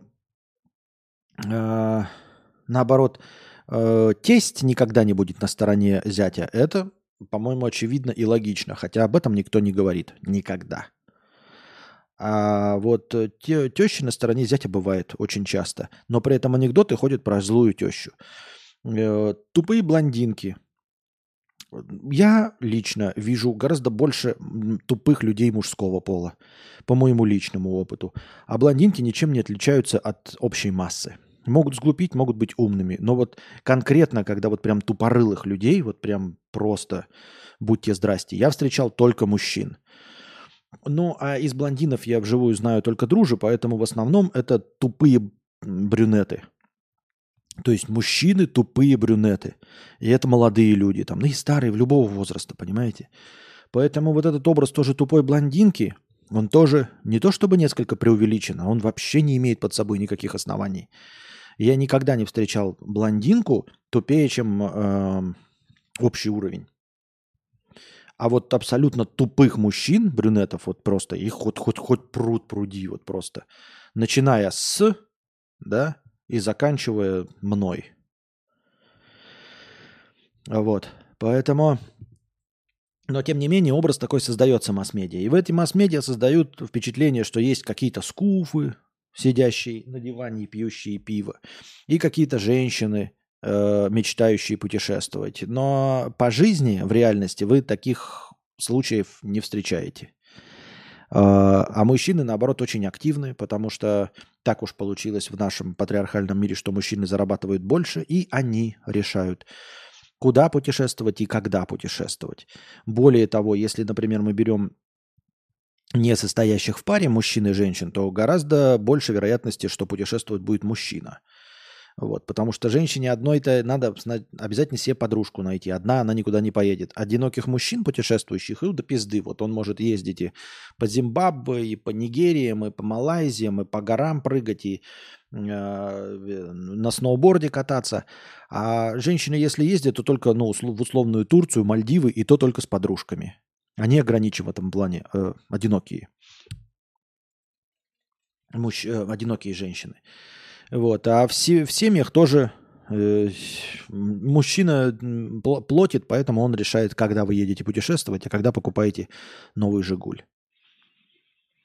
Константин, твое мнение об игре The Day Before и про закрывшуюся компанию Фантастик? Э, да нет никакого мнения, просто финансовая неудача, скорее всего. Э, но не получилось. Ранний релиз был слишком ранним. Слишком ранним. То есть э, ранний релиз, он должен быть на уровне Киберпанка 2077, который тоже с говном смешали. Но, как мы понимаем, по уровню неготовности к Киберпанк 2077 э, гораздо ближе был к конечному результату, нежели The Day Before. Вот, поэтому всем показалось, что это скам. А, и ну, на волне такого негатива они поняли, что вытащить до более-менее удобоваримого результата не получится, и поэтому слились. И все. Не, ну я читал всякие, знаете, эм, как их там, статьи про то, что вот эти братья, я не помню, какие там начальники плохие, что они самодуры, что они принимали решения. Э, ни, ничем не руководствовались, не слушали никаких советов, не слушали работников. Это все очень интересно, но это было бы, например, эксцентричностью, если бы результат был как у Apple. В точности тех же, те же слова э, всегда э, озвучиваются в сторону какого-нибудь э, Стива Джобса. Такой же самодур, который единолично принимает решения и хуй клал на всех. Те хотя бы вдвоем, а этот один. Но поскольку у него получилось, победители не судят, все хлопают в ладоши. Хотя на начальном этапе настолько этого самодур было, что его даже выгнали нахуй из этого Apple. А потом вернули. Но поскольку у него получилось, поэтому, ну ок, он эксцентричный. А если не получилось, то это скамщики, братья из Фантастик. Правильно? Э, вот, поэтому я бы не стал э, ориентироваться на мнение общественности, которая тем более задним числом сейчас все это пишет. А еще вспоминается, как про Atomic Heart говорили. Да? Atomic Heart уже сейчас состоявшаяся абсолютно успешная игра. Всем хорошо, всем все понятно. А когда заходили и показывали, то э, предсказания были точности такие же, как у The Day Before. Абсолютно точности такие. Все говорили, что это ебаный скам что это просто нарисованная в Unreal Engine заставка, никакого отношения к игре не имеющая, что ничего похожего в игре никогда не будет реализовано, что когда она выйдет, это, блядь, будет как Postal 3, ну, как самые худшие образчики, что на самом деле фирмы, выпускающие Atomic Heart, не существует. Я вот обратитесь к истории интер... э, ну, как, как истории страничек, да, на DTF были, были, были, вот на самом этом главном сайте DTF. Я помню статьи о том, что там пишут, блядь, это скам, это скам, никакой фирмы не существует. Там два человека сделали в Unreal Engine заставку э, с Atomic Heart. Никакой игры у них нет. Они сейчас соберут деньги и уйдут во свояси и никогда ее не выпустят. А если выпустят, то это будет полное говно скамерское. Там всплывали какие-то люди, которые работали на этой студии и говорили, что там никого нет, блядь. Там сидят три человека, я один за компом что-то попрограммил, потом понял, что это стартап полная хуйня и ушел. А потом хуяк и Atomic Heart выходит. Настоящая законченная э, игра. Ну, есть какие-то свои там недостатки, там вкусовые предпочтения, но она полностью выходит готовая игра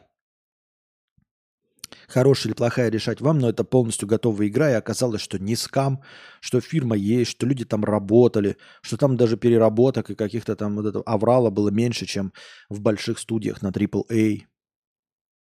Так что делить на ноль все, что, блядь, кудахтует в интернете.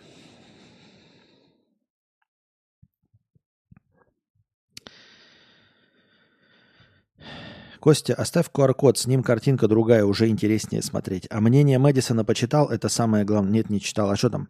А на Киберпанк, наоборот, дрочили до релиза, а вышло Эва как? И выходит так, что до релиза э, э, окупилось.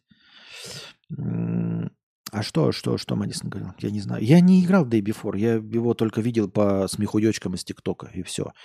Я, честно говоря, за этой игрой не следил, потому что мне не интересно абсолютно. То есть я бы в нее не играл, даже если бы она вышла супер хитом на уровне Red Dead Redemption 2.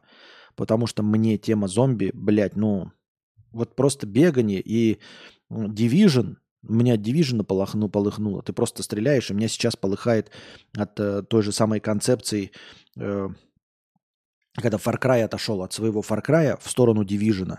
Это очень плохой шаг. Я пытаюсь заново пройти Far Cry, пытаюсь насладиться сюжетом, красивой картинкой. Вот это мне все нравится, да. Но то, что это пошло в сторону Division, когда ты просто читаешь, это, запуливаешь высокоранговых э, этих врагов, они просто впитывают в себя пули – это полная хуйня вообще абсолютно. То есть ты не можешь ничего сделать, если у тебя низкое оружие. Никакие выстрелы в голову ничему не помогут. Это полная хуйня. Ну и Day Before полностью повторял The Division по своей концепции. Мне это не интересно.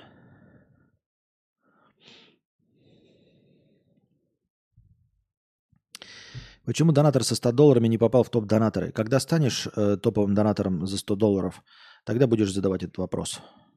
Вот задонать 100 долларов. И посмотрим, окажешься ты в топе или нет. Мэдисон сказал, что скам вышел и денег они заработали. Он игру рефандить не стал, оставил как ачивку скама. Купил Зельду новую, хорошая игра. Всем советую.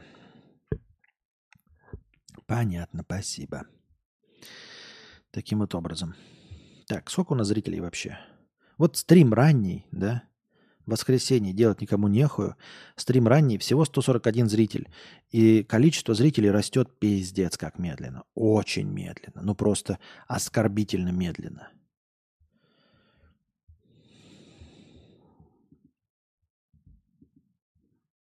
Интересно, да, что все время про донаты интересуются. Вот сам донатер, который задонатил, вот он ничего не сказал про попал в список топ-донаторов. Нихуя не сказал. А вот Ивана это почему-то задело, хотя Иван сам нихуя не донатит, но Ивана почему-то задело. Так интересно, да? Это так же, как и э, в интернете. Вот кто-то говорит, что ой, а вы там сказали, а эти оскорбятся. А они не оскорбились, им насрать.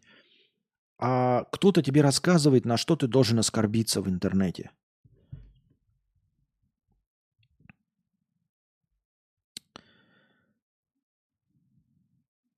Будешь смотреть официальную восьмую серию слова Чешпана? Конечно, буду. А чем там седьмая-то отличалась? А, хотя это мало чем, да. М-м-м. Константин, по твоей статистике, на какие ролики подписываются люди? Из моих? Ни на какие. А так я не знаю. Ну, вообще глобально, наверное, сейчас э, в русскоязычном сегменте политота. Политота и эксцентричные личности. Даже если человек аполитичен, то он выбирает э, какой-то какой эксцентричный контент. То есть ему плевать, это будет звезда, обмазавшаяся говном, или это будет э, политотник, который э, вызывает на себя шквал критики. Если 13-ю зарплату дадут, то 10к на Атомик с меня. Понятно. Будем ждать, будем ждать. Но никто не донатит на Talos Principle. Вот вроде бы спонсоры на Boosty смотрят Talos Principle, говорят, хорошо, но никто на Talos Principle дальше не донатит. И на Far Cry, который я играю в одно рыло. Так. На чем бишь я остановился? А, да, все. Так, мы дошли до конца донатов и озвучил все вопросы в синем чате. Поэтому после небольшого перерыва пойдем по повесткам дня. А сейчас небольшой перерыв. Становитесь спонсорами на Boosty, дорогие друзья. Благодаря спонсорам на Boosty у нас в начале каждого стрима есть тысячи очков хорошего настроения. Если когда-нибудь спонсоров станет в два раза больше, то очков хорошего настроения будет полторы тысячи, а может быть и еще больше. Донатьте на хорошее настроение через Donation Alerts. Если по какой-то причине ваша карта не принимается Donation Alerts, вы можете задонатить через Boosty. Потому что Boosty это не только постоянное спонсорство. На Boosty можно одноразово донатить. И также в подписи к донату вы можете задать свой вопрос, как и на Donation Alerts. Также вы можете донатить в криптовалюте USDT TRC20, которые принимаются по выгодному курсу. Один задоначенный вами USDT превращается в 130 очков хорошего настроения. Также по этому же выгодному курсу принимаются евро через Telegram. Один задоначенный вами евро – превращается также в 130 очков хорошего настроения. Вы можете донатить напрямую на карту Каспи в тенге. 4 к 1. 400 тенге, например, превращаются в 100 очков хорошего настроения. Ссылки на все способы доната находятся в описании. Самая главная ссылка на Donation Alerts выделена отдельно, а все остальные скрыты под одной общей ссылкой на Link3, где вы найдете не только все способы задонатить, но а также все способы получать мой контент. Ссылки на подкасты, ссылки на мои каналы, ссылки на телеграм-бота с оповещениями, ссылки на телеграм-канал с аудиозаписями подкаста. Напоминаю, что донатить можно не только в прямом эфире, но и в любое другое время, в так называемое межподкасте. Все ваши донаты обязательно будут учтены в хорошем настроении, а ваши вопросы будут обязательно озвучены. Если вы хотите задать большой вопрос, поделиться какой-нибудь историей или просто что-нибудь рассказать, и вам не хватает 300 стандартных символов Donation Alerts, вы можете написать так называемую простыню текста. Простыня текста стоит от 300 рублей и до 2000 символов. Можно больше, но лучше не надо. Если пишете больше, не стесняйтесь докидывать доната. Чтобы отправить простыню текста, нужно перейти на сайт telegra.ph. Это наиболее легкий способ. А, на сайте telegra.ph, принадлежащем Telegram, вы пишете свою простыню текста, потом нажимаете «Опубликовать», копируете ссылку и вставляете ее в текст доната. И с донатом от 300 рублей отправляете. И спасибо всем огромное за поддержку в виде донатов. Вы очень помогаете. Без вас этого всего бы не было. Так что донатьте на продолжение банкета.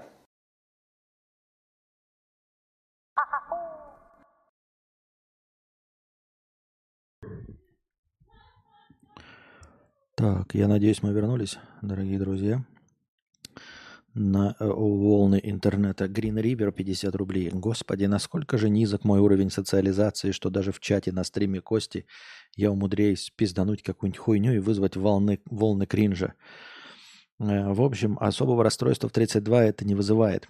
Но немного пугает. Если жизнь резко изменится и работать я буду не дома, а с людьми, мне песта. А что ты такого написал, что вызвал волну кринжа, Green River? О чем речь? Непонятно. Я вообще не вижу такого ника Green River в чате. Я подозреваю, что ты под каким-то другим, наверное, пишешь, да? Ну и ладно. Так. Так. Новых никаких вопросов в синем разделе чата нет. Поэтому метнемся, метнемся, метнемся. Обратно. Так. Большинство россиян стараются избегать общения с коллегами вне офиса. Среди причин, по которым участники опроса принимают такое решение, чаще всего лидирует невежество и хамство. А почему, собственно, должно быть по-другому? Почему вообще так вопрос задается? Э, общаетесь ли вы вне офиса с коллегами? Кого интересует это?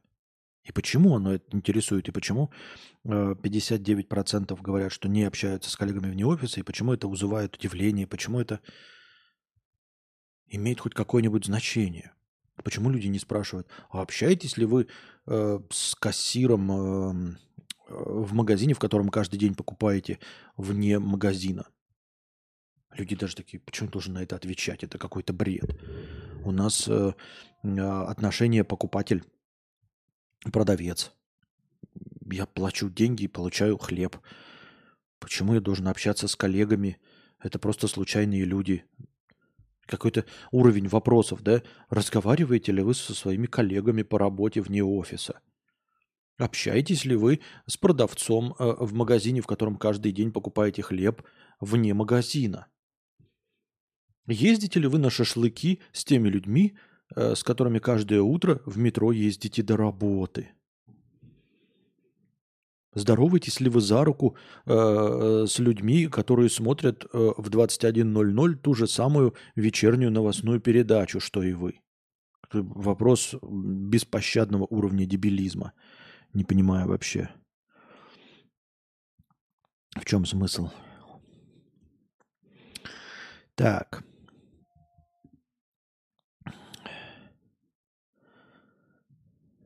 Житель Белгородской области нашел на ветке дерева автомат и сел на два года за его хранение. В августе прошлого года житель села э, гулял по лесу и нашел там ящик с гранатой и патронами. Над ящиком на ветке дерева висел автомат, который он забрал с собой. Позднее выяснилось, что оружие оставили военные. На следующий день Владимир снова вернулся в лес и снова нашел оружие. Магазин с патронами и взрыватель. Найденное э, забрал домой, думая, что его не поймают, потому что у него есть лицензия на охотничье ружье. Но в апреле 2023 его сдали. К нему пришли полицейские, которым он заявил, что хранил арсенал для самообороны. В итоге доводы не помогли. По решению суда он получил два года колонии. Ну, это продолжение истории о том, что ничего не валяется просто так. Нельзя поднять чужой кошелек, нельзя получить деньги из банкомата, нельзя взять чужой телефон. Не нужно так, ребята, делать и никогда не делайте. И уж тем более оружие в военное время. Ну что это такое? В приграничной территории, да? В приграничном регионе. Чем ты руководствовался, дорогой друг, я не знаю. Но чем бы ты ни руководствовался, это было неверным.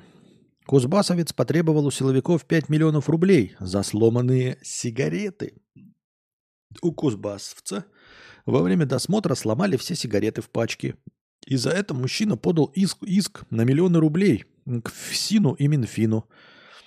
По данным дела, более двух лет назад истца посадили в Мариинское СИЗО-3, где контролеры во время проверки личных вещей, как велит внутренний приказ, сломали все сигареты в пачке Возмущенный заключенный решил отомстить спустя два года. Он сделал вывод, что повреждение личного имущества ему было причинен моральный вред.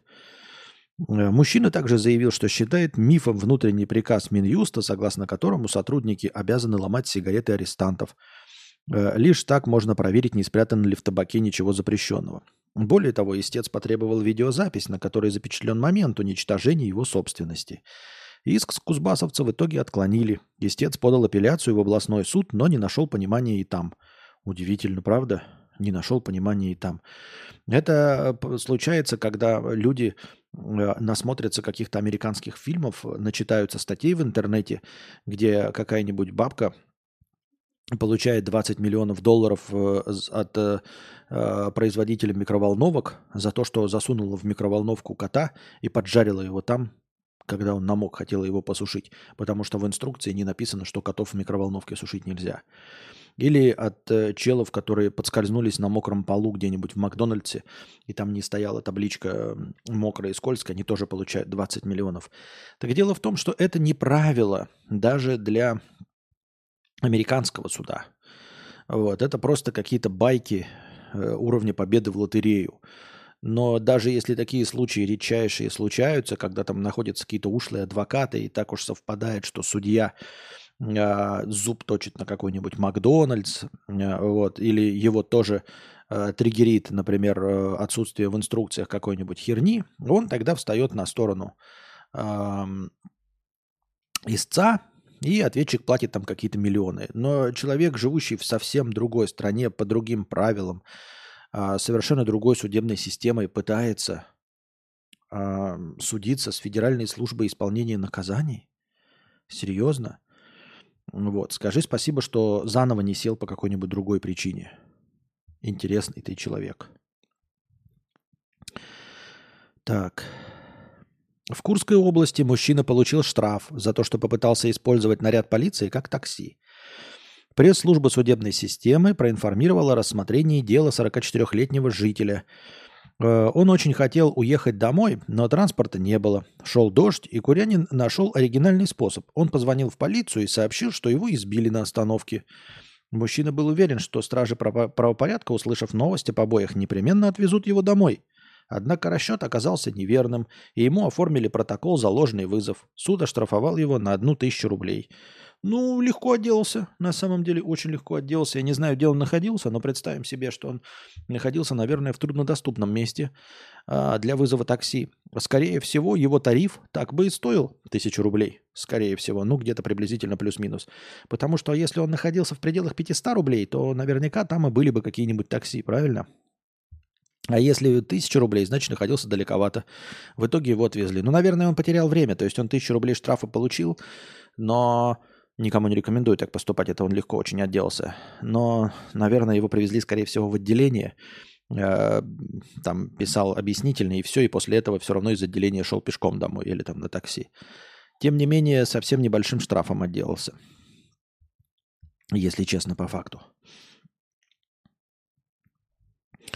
Таможня Германии предупредила о возможной конфискации рождественских подарков, поступающих в ФРГ из России. Государственный орган объявил это необходимостью соблюдения санкционного режима. Ввоз множества товаров различного характера из России запрещен. Под него попадают и товары, которые могут иметь типичное содержание подарочных посылок, например, целлюлозу и бумагу, дерево и изделия из древесины, камни и драгоценные металлы, сигареты, пластмассы и химические изделия, включая така- такие готовые химические изделия, как косметика. Таким образом, на пунктах контроля могут остаться даже книги и игрушки. Ну ок. Ну ок. Чиновники удалили чат на 3000 жителей района э, после жалоб на плохую уборку снега. Люди подозревают, что чат удалил сам глава управы. Последние недели жители активно жаловались в чате на уборку, а точнее ее отсутствие снега в районе. По мнению людей, коммунальщики работают плохо. Особенно досталось тем, кто отвечает за дворы на улице. По словам жителей, из-за неубранного снега там постоянно застревают машины, в том числе и скорой помощи.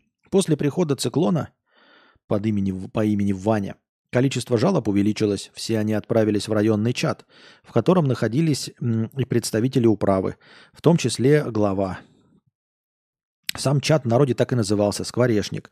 Чиновники с таким наплывом жалоб справляться перестали, начали хамить людям, а потом чат вдруг исчез. Кто-то его удалил. Жители считают, что это сделал глава управы. Ну, если вы хотите в чатиках переписываться и кудахтать, то, наверное, чатики нужно создавать каким-то самим, кому-нибудь самим э, с анонимных аккаунтов, с симок зарегистрированных хуй знает где. А, во-вторых, не забываем, ребята, да, что вот говорят симки, да, по которым можно там что-то там отследить. Никто ж не говорит незаконным образом симки, но вы поехали а, в какую-нибудь другую страну и там купили себе туристическую снимку, ну, когда ездили в, в этот. Э, не поленитесь и создайте аккаунт с этой симкой, зайдите туда с какого-нибудь устройства, там поставьте, чтобы выходить было нельзя, и все. И, в общем-то, и все. И вот у вас будет анонимный чат, и ваша вполне себе официально зарегистрированная симка тоже вас пробить по ней будет сложно. А если это тем более туристическая, которая без имени записывается, то я не знаю, в чем проблема вообще. Вот. Телеграм же не регистрирует не обязательно на российские симки. Вы же можете с абсолютно любых. Почему нужно на российский номер-то регистрировать? Зарегистрируйте на номер любой страны. На шри-ланкийский, балийский, малазийский, не понимаю. Вот. А на государственном чате, ну, вот серьезно, да, в государственной группе какой-то, в чиновничной, ну, это там, типа, зашли на официальный сайт э, Apple и начали писать там жалобы. Ну, блядь, ну и сотрут ваши жалобы. В чем проблема-то? Это же чат Apple. Вот если вы в Reddit там сделали это, или где-то в другом месте, так что ничего удивительного или неожиданного не произошло. Спустя год одни и те же мошенники второй раз развели россиянку. Они позвонили и заявили, что хотят вернуть инвестиции. Жертвой мошенников стала жительница Липецкой области. Э, женщина год назад уже попадалась на удочку аферистов, которые выманили у нее около 1 миллиона рублей. Спустя год старые знакомые вновь вышли на связь и сообщили, что ее деньги они вовсе не похищали а пустили их в оборот и неплохо заработали на инвестициях, а теперь готовы поделиться и выплатить женщине ее долю. Так, по их совету, по, по, пошла за помощью к соседке. 44-летняя соседка выслушала приятельницу и все сделала так, как ей по видеосвязи рассказали мошенники. Продиктовала свои паспортные данные и коды из смс-сообщений. Чтобы исчезновение денег сразу не было заметно, ей запретили в течение одного дня открывать банковское приложение. Это якобы помешает денежным транзакциям. Телефон женщины э, начал буквально разрываться от смс-сообщений о списании денежных средств. Но та упорно верила в лучшее. Своей дочери, которая пыталась остановить ее, она заявила, что телефон нельзя трогать до тех пор, пока ей не переведут все деньги. И только вмешательство младшего поколения спасло жертву от окончательного разорения – но часть денег все же ушла мошенникам. Не, ну это не считается, наверное, если бы вот она подала заявление после первого э, случая мошенничества, то есть что-то поняла. А это просто длительный э, кусок мошенничества. То есть если она отдала миллион и не пожаловалась в полицию, то она не поняла, что это было мошенничество.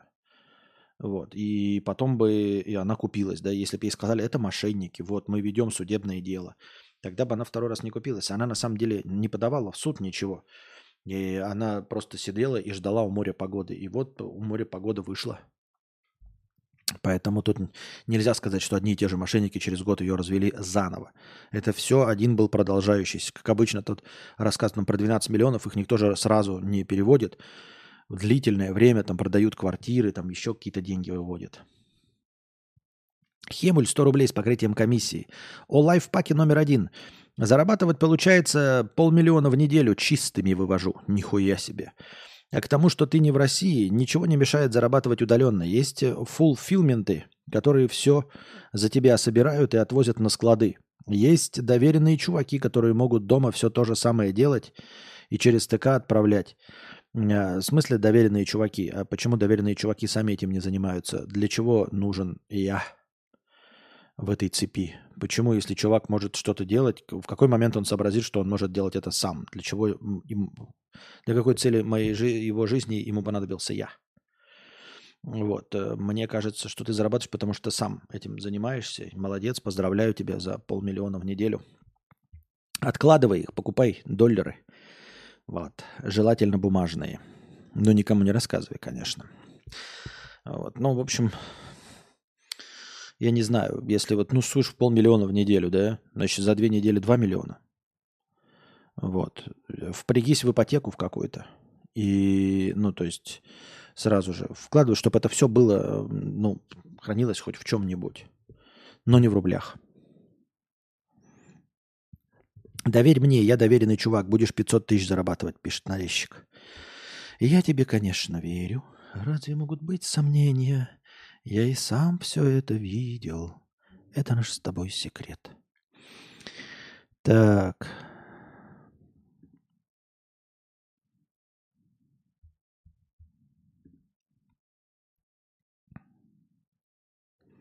Ким Чен Ын стал обладателем нового пуленепробиваемого Майбах, несмотря на санкции. Во время визита на съезд матерей в Пхеньяне глава Северной Кореи впервые засветил новую тачку Mercedes-Benz Maybach S650 образца 2019 года.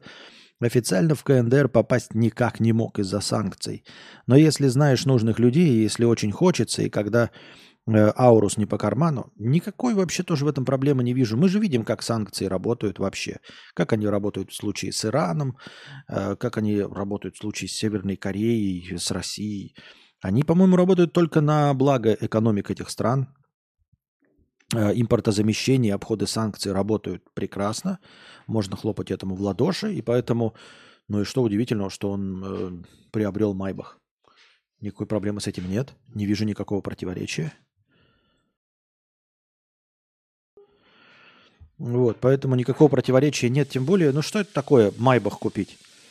Это просто ты, ну, ручкаешься с любым, даже не миллиардером, а миллионером. Сколько стоит вот этот Майбах? Ну, сколько он стоит? 2019 года. Ну, что он там стоит-то? Хуйня, блядь, вопрос. 30 миллионов рублей? Сколько? Ну, 50 миллионов рублей. Ну, 100 миллионов рублей. То есть это простой предприниматель, э, условно, из любой страны. Вы из любой страны предпринимателя, вы приходите и говорите, пожалуйста, купи нам Майбах, вот, и мы тебе... Да ничего, просто будешь знаком с Ким Чен Ыном. Скажешь, окей, у меня все равно деньги есть, блядь. Даже скажут, в, в подарок купи Ким Чен Ыну. Он скажет, легко и просто. Потом буду внукам рассказывать, что я Ким Чен Ыну Майбах купил. Какой обход санкций? Это же не какие-то там танкеры, что-то. Это одна машинка. Одна машинка. Вон кто-то оплатил свадьбу на 59 миллионов. Да-да-да-да-да-да.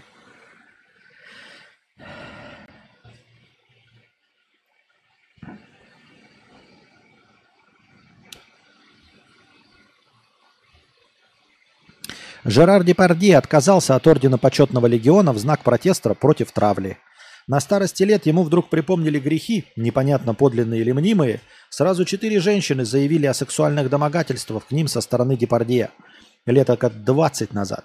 В прессе и соцсетях понеслась мощная волна травли. С артиста принялись срывать награды и звания, а министр культуры Франции, возможно, из женской солидарности, призвала Совет Ордена Почетного Легиона отобрать у актера главную награду страны. Депардье решил сыграть на опережение, сам демонстративно отказался от ордена. Его адвокаты отметили, что это было сделано в знак протеста. Депардье известен эпатажной манерой проведения с коммерческой жилкой. В начале года он тоже с громкостью отказался от российского гражданства, которое раньше нескрываемой гордостью получал. Правда, не учитывал, что наш паспорт понадобился ему, э, чтобы не платить у себя на родине слишком высокие налоги. Но как проблему уладил, про Россию кучу мерзостей. Ну, что, вы, что удивительного? Актер оказался актером? Серьезно? Вот такая вот э, актер оказался актером? Тем более, какие могут быть э, претензии к э, человеку, даже не родившемуся в России? Но если мы говорим конкретно об, э, о, последнем э, его действии, ну, он даже не родился в России, он не русский, вот, и э, обвинять человека в переобувании, Я так не считаю виноватыми тех, кто отказывается от, от, от гражданства даже по факту рождения. Ничего такого в этом нет. Потому что гражданство – это принадлежность государству. А государство – это кто? Это кто такое государство? Мы уже с вами сегодня говорили на эту тему. От чего он отказался? От березок или от чего?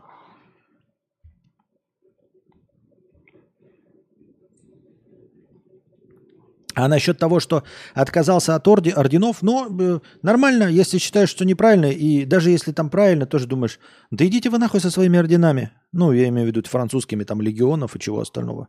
Идите нахуй, блядь. Вы, значит, даете ордена, а потом какие-то люди меня в чем-то обвиняют. Э, никаких судебных разбирательств нет. А, никто, если по судебному, то, пожалуйста, посадите меня в тюрьму или оштрафуйте, да, если суд это решил. А то просто кто-то кудахчет. Вы на пустом месте начинаете лишать меня орденов. Значит, ваши ордена нихуя не стоят. Идите нахуй со своими орденами. И больше мне их не надо. Ну, из-под крана. Я так думаю. Мне так кажется.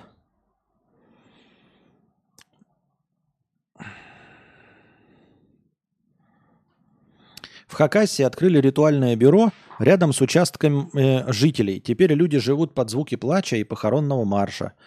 Магазин ритуальных услуг появился рядом с участком. Поначалу он не доставлял хлопот местным жителям, однако затем владелица магазина открыла зал прощания. Так, на единственную улицу стали регулярно привозить покойников и проводить многолюдные панихиды с церемониями прощания. Появились пробки из-за большого количества машин, а каждое утро звучит похоронная музыка и слышен плач. Власти особо не реагируют на жалобы. К ним дачники обращались несколько раз. Сама владелица ритуального бизнеса также игнорирует обращение. Даже, по словам людей, подливает масло в огонь. На дереве у зала прощания появилась фигура чучела смерти, а в разгар летнего сезона она будто специально включала похоронную музыку по утрам. Народный фронт обратился в прокуратуру Хакасии с требованием оценить законность ритуального бюро среди жилых домов. Представители администрации рассказали изданию, что постройка бюро не была согласована, но что с этим будут делать, пока неизвестно. Не, ну если постройка там не, не была согласована, ок. А так-то вообще по факту в чем проблема? Ну, то есть, это, конечно, проблема. Вам, наверное, неприятно, что утром играет музыка, да, какая-то. А, ну, в данном случае похоронный марш. Но я подозреваю, что кучи я извиняюсь, не хочу никого оскорбить, но куче атеистов точности также не нравится, что по утрам они слышат колокольный звон. Условно, они где-нибудь в центре себе купили за миллионы денег квартиру хорошую, да? И все в этой квартире прекрасно. Ты живешь в центре города, но в центре города наверняка какие-нибудь старые церкви стоят. И с утра тоже колокольный звон, и в праздники колокольный звон. А они, может быть, аметисты. Но на них же мнение плюют люди абсолютно с высокой колокольни. Всем насрать на их мнение. Э, хотя они могут даже принадлежать просто другой конфессии, а не то, что быть плохими злостными аметистами. Они могут быть, например, иудеями или мусульманами, но вынуждены слушать э, колокольный звон, например. Да? Э, на них все равно. Есть правила и там снипы какие-то. Если нарушается там шумовой порог, то, пожалуйста, в суде все остальное. Но можно ли уличный звук, вот этот вот, я не знаю, если честно. В чем состоит борьба? Просто посо- посочувствовать э, дачникам в Хакасии, и все можно, мне кажется. Только посочувствовать. Ну и если там действительно они в нарушении строили, то придраться к каким-то формальностям. Но если бы представить себе, что они все по правилам сделали, то никакого нарушения нет. Какая разница, магазин-то с хлебом или с ритуальными услугами? А вам как думается?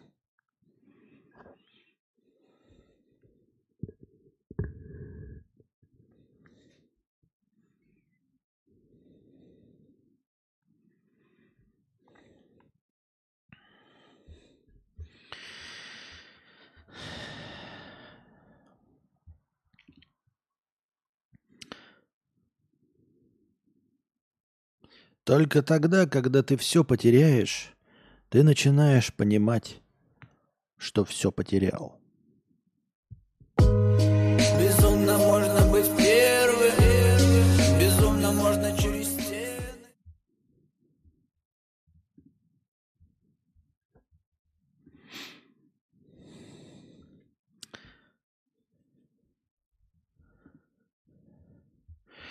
Власти Новосибирска увидели намек на ЛГБТ в снимках мужчин, которые едят мороженое зимой.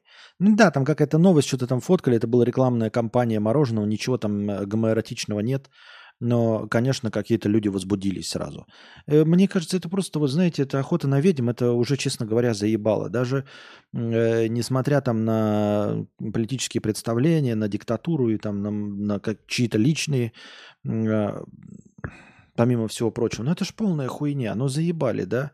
Ну можно уже детям, пожалуйста, э, с радужными флажками ходить, с радужными флажками.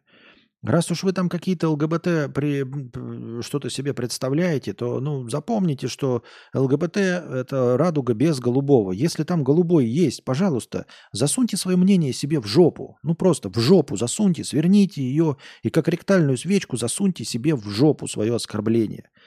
Радуга – это радуга, она цветная, она радость. Радуга, рад, радость, как завещал великий Зощин, э, Задорнов.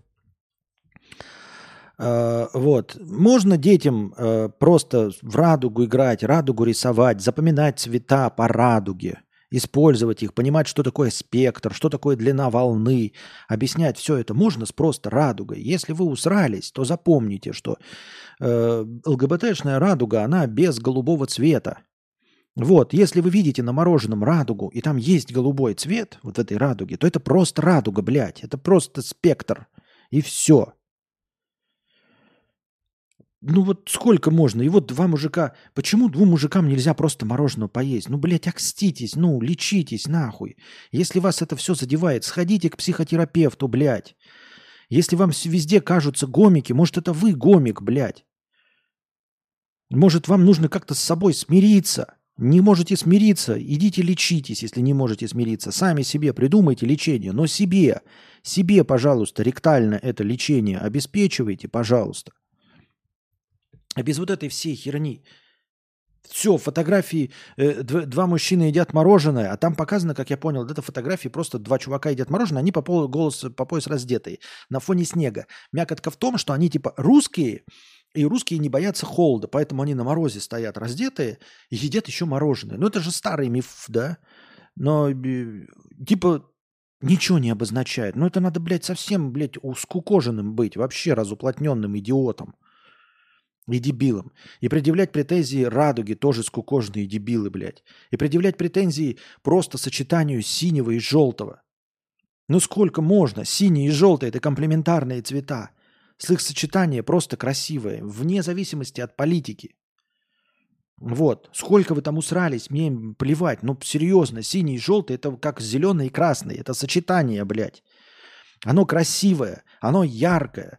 Во всяких спортивных этих во всем этом. Если, блядь, ну усрались, ну вы представьте себе, что это шведский флаг. Ну просто успокойтесь, шведский флаг, все. Вас никто не хочет, блядь, вам очко поджечь. Это просто шведский флаг. Он тоже синий-желтый. Успокойтесь и все. Сколько можно, блядь, бороться с цветами?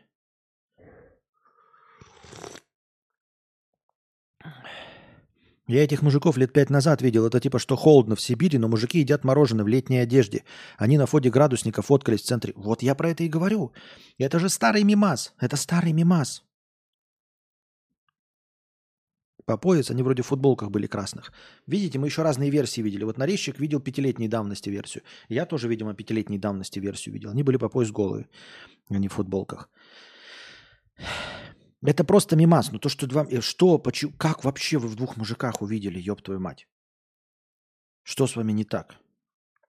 Шерлок Холмс и доктор Ватсон, у вас тоже какие-то, блядь, проблемы возникают из этого всего? Или что? Глеб Жиглов и Володя Шарапов, они тоже, блядь, вдвоем в кадре, значит, гомики или что, блядь, у вас? Что в башке у вас, блядь, происходит? Я не понимаю у этих людей. Ну просто, блядь, в своей гомофобии просто... Это не в гомофобии какой-то, это не гомофобия, это какая-то, блядь, злостная гомопедрильность, блядь, какая-то в башке. Если вы везде видите гомиков, ну, блядь, у вас какая-то болезненная хуйня в голове, я не, не знаю. Лёлик и Болик тоже гомики или что?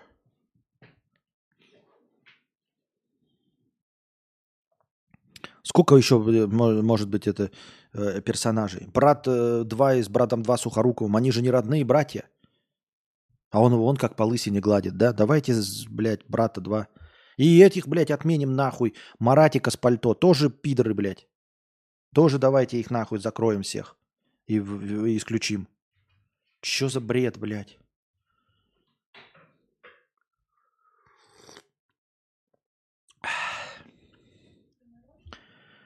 Нет. А, наверное, да. Наверное, да. Да-да-да. А нет, все-таки в красных футболках. Ага.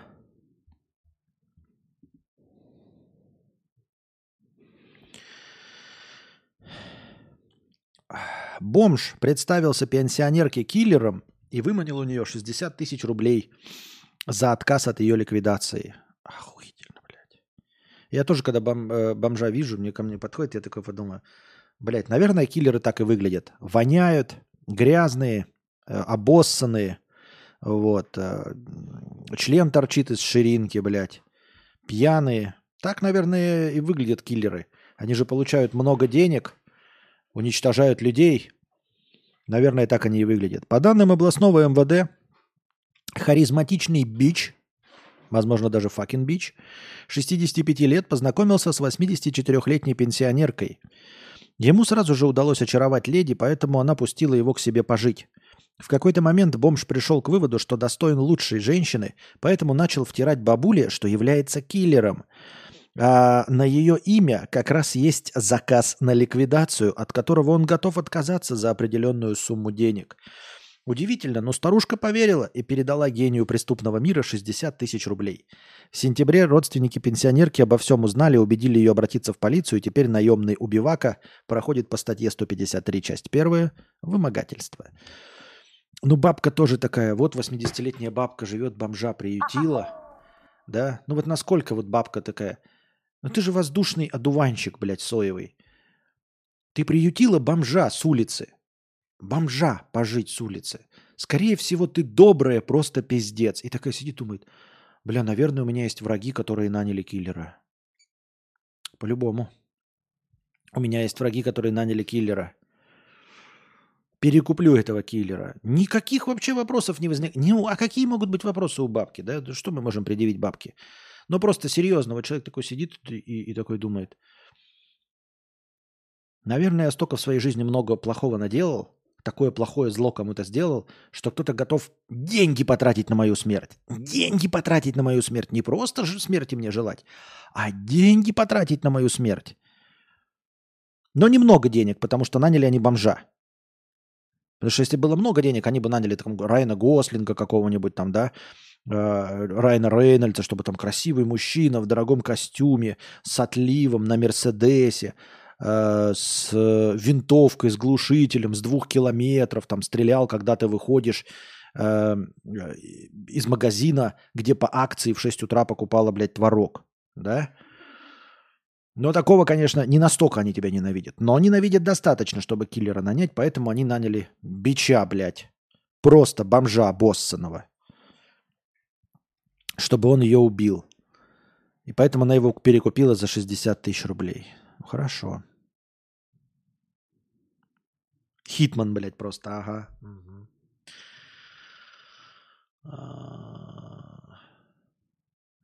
Побольше трэша, 100 рублей написано сообщение, но я не очень понимаю. Видимо, какой-то должен быть подъеб, но я не уловил его. Попробуй ди- диету плотоядных на 1-3 месяца. Ради Дарвина прошу. Я не хочу, чтобы ты подохнул раньше времени. То есть, смотрите, тут как же, говорит человек, попробуй диету плотоядных. И говорит, ради Дарвина прошу. Когда он говорит, ради Дарвина прошу, он очевидно же намекает, что мне нужно а, сесть на эту диету и умереть, чтобы ради Дарвина очистить от генетического своего материала а, человеческую цивилизацию, правильно? Потому что ради Дарвина что просят? Обычно ради Дарвина, ради премии Дарвина просят сдохнуть. А тут ты говоришь, я не хочу, чтобы ты подохнул раньше времени. Ты определись, ты хочешь ради Дарвина или все-таки хочешь, чтобы я не подох раньше времени? Непонятно. И почему я должен пробовать диету плотоядных? И почему я на диете плотоядных, по твоему мнению, не подохну раньше времени? Она для похудания или э, для долгой и счастливой жизни? Плотоядная диета. Что будет с организмом, если питаться только животной пищей? Нихуя себе. Только животной? Да сдохну я, блядь. Ты мне... А, ты все-таки хочешь, чтобы я помер. Мне кажется, если ради Дарвина просят, то ты крякнешься. Вот-вот-вот, я тоже так же читаю. Ради Дарвина это да. Типа, ради Дарвина езди, пожалуйста, со скоростью 250 км в час. Ради Дарвина. Человек от природы охотник и хищник, ему не нужны овощи и зерно. Можно питаться только мясом, салом и яйцами. Салом? Утверждают последователи плотоядной диеты. Но возможно, что диета просто убьет ваши почки. Ха-ха. Эта диета в русской интерпретации имеет название диета плотоядных, рацион хищников или полностью мясная диета. На сегодняшний день существует мировое сообщество последователей этого способа питания. Но я даже не знаю, что тут читать, но это ж полная херня. У тебя же сразу же, как это, печень будет это все, или кто там, почки, не печень, не будет это все перерабатывать. У тебя начнется запор через три дня, если есть э, одно мясо. Просто запор через три дня, и ты будешь, блядь, сраться не будешь, как э, еле-еле, блядь, только с клизмами э, срутся э, качки. А у них это связано с тем, что они как раз белок поедают в виде протеина. Че за Давай побольше трэша. Определись, что ты хочешь под меня. Это какой-то бред. Так. Певец-шаман получает 12 миллионов рублей за полуторачасовое выступление. Мне кажется, это немного. 12 миллионов рублей это, это 120 тысяч долларов всего, что ли? Тю. Хуйня какая-то. 120 тысяч долларов за выступление? Вон сколько там Тейлор Свифта забабахивает? 60 миллионов за одно выступление мы посчитали, да? А тут 12 миллионов рублей, 120 тысяч долларов. Кроме того, в райдере для артиста требует автомобиль Майбах для поездок по Москве или Мерседес В-класс с диваном за ее пределами. Ночует Ярослав всегда в лучших отелях, выбирает только номера э, люкс с большой кроватью. Для певца обязательно полная светоизоляция в номере, блэкаут шторы или пищевая фольга на окна. Также его всегда сопровождают минимум два охранника. Ну, райдер э, шамана. Ну, хорошо, ничего выдающегося, ничего такого из ряда вон выходящего, удивительного. Два охранника, ну, Майбах, ну, номер люкс. Где это, э, как это, ва, не ваза, а, тазик ММДМса без коричневых ММДМсинок. Где это все? Где Дон Периньон 18-летний? Ничего такого. Особенно, где э, наполненная комната свежими цветами в январе в Якутске. Ничего подобного нет.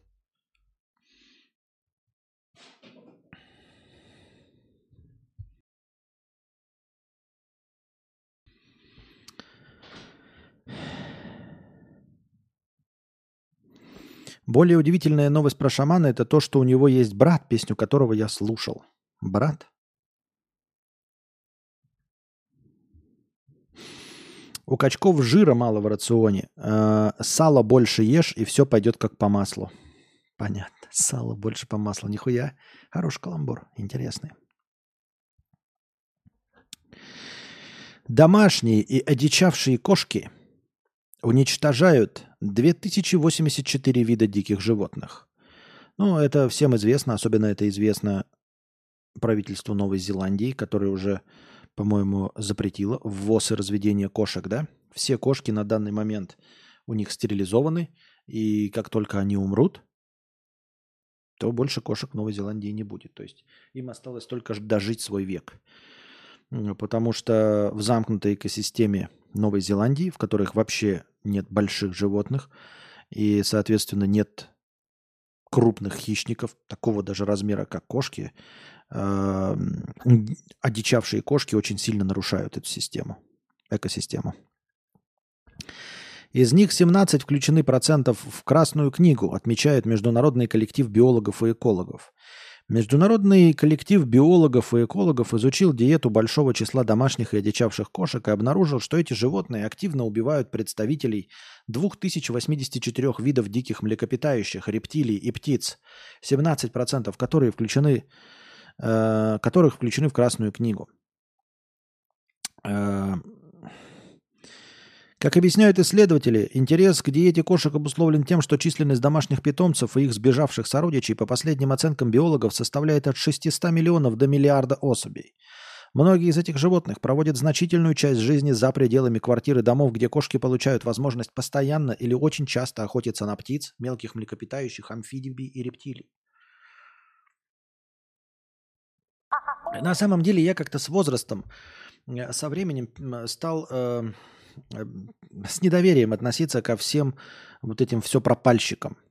Ой-ой-ой, 2084, да. Ну и что? Ну и что? Ну что будет? Я не очень понимаю. Просто, э, ну, исчезают виды. Но виды постоянно исчезают. И до человека они исчезали. И были вымирания до человека. И даже и без э, этих, без падения метеоритов тоже были вымирания. И ледниковые периоды были, и ледниковые периоды будут. Э, и глобальное потепление было, и глобальное потепление будет. Все циклично. Глобальные потепления были такие, насколько я понимаю. Э, ну, то есть там же как лед приходит и уходит, приходит и уходит. Эм, было такое, что лед отходил настолько, что в Гренландии пальмы росли. Вот, и в Исландии э, было что-то типа тропического климата э, за историю Земли. И сейчас прохладненько, будет теплее, будет и еще холоднее. И какие-то животные виды исчезнут с нашей или помощью, или без нашей помощи. Я не понимаю, почему вообще об этом идет разговор. Мы такое же э, совершенно случайное хуйло, как и любой другой тушканчик или луговая собачка. Почему э, крокодилы, истребившие, например, какой-нибудь там вид косуль несколько миллионов лет назад, не парились по этому поводу? Вот природа это никак не регулировала. Нет никакого э, равноденствия, нет никакого равноправия правия и гармонии, ничего подобного. Какие-то э, виды животных благополучно умирают в этой борьбе. Сейчас, на данном этапе, самые сильные животные на планете – это крупные лысые приматы, э, отличие которых от остальных приматов в том, что у них развитый мозг, и они умеют общаться э, путем воспроизведения звуков при помощи рта. Вот. Сейчас этот э, вид приматов теплокровных превалирует, и, естественно, они оказывают влияние, как э, в свое время динозавров было огромное количество, большое, и они больше всего оказывали влияние. И, наверное, больше всего истребляли других видов, особенно мелких млекопитающих. Потом что-то изменилось, и динозавры благополучно вымерли. В точности то же самое произойдет и с крупными лысыми приматами. Но сейчас они главенствуют на планете и уничтожают другие виды, просто занимают собой все возможное пространство. Но как таковой природы Вселенной и Земли не существует. Для нее все равно, есть на ее поверхности жизнь или нет на ее поверхности жизни. И вообще нет никакого цели дальнейшего существования, у эволюции нет тоже никакой цели, поэтому все равно э, будут ли вообще жизнь? Или, например, вся жизнь будет состоять исключительно из тараканов, или исключительно из бактерий, или из-за здоровых, огромных, бродящих по земле только слонов. Разве есть в этом какая-то проблема? Нет никакой проблемы. С другой стороны, э, если мы искусственно уничтожаем все это, там, разводя кошек или даже сами вручную уничтожаем какие-то виды э, живых растений, э, животных, насекомых, грибов или еще чего-то, разве мы не природное явление? Ну, то есть, как природное явление, ураган может уничтожить какие-то посевы или уничтожить очень небольшую популяцию каких-нибудь бабочек. Это же случайное природное явление. Мы не искусственно созданы. Мы точности так, так же э, созданы, как и луговые собачки. Просто путем эволюции появились. Поэтому мы на равных правах. Так получилось, что луговые собачки нас уничтожить не могут, а мы их можем. Поэтому любой наш способ уничтожения луговых собачек по любой причине настолько же справедлив, насколько уничтожение динозаврами какого-то вида млекопитающих. Или любого другого вида, скушенного каким-то другим видом хищников. Настолько же абсолютно справедлив. Без разницы то, что они те съели зубами. А могли вообще нарушить на какие-нибудь, я не знаю, огромные стада бизонов могли потоптать и съесть какую-нибудь траву. из-за чего какой-нибудь вид бабочек помер.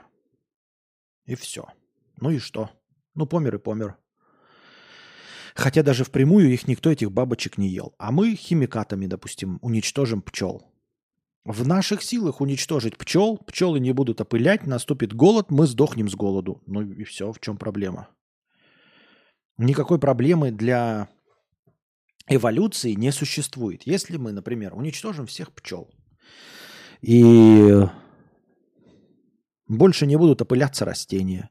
Наступит голод. Мы сдохнем. Потом сдохнут все остальные э, питающиеся растениями. Потом сдохнут все хищники, э, которые питались теми, кто питается растениями. Все-все-все бы передохнем. И будет просто следующее пятое вымирание, которое там да, сейчас и происходит.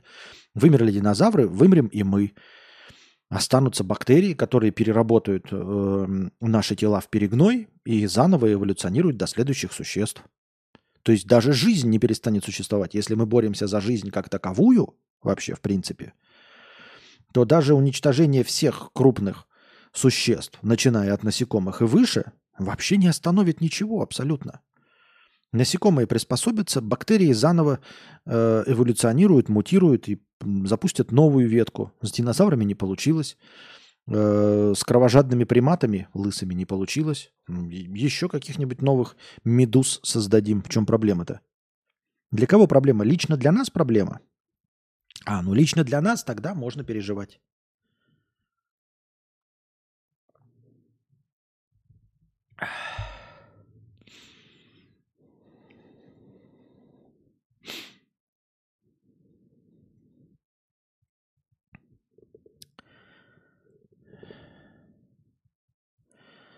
Так. У Кости прикольная кошка была в стримбудке, очень ламповый стрим был, очень сидел молча и читал, а кошка рядом сидела. Ну, она осталась, она жива, сумасшедшая Санса, да. Так.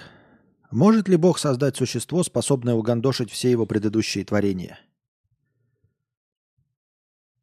Ну, наверное, и откуда я знаю? Но почему нет?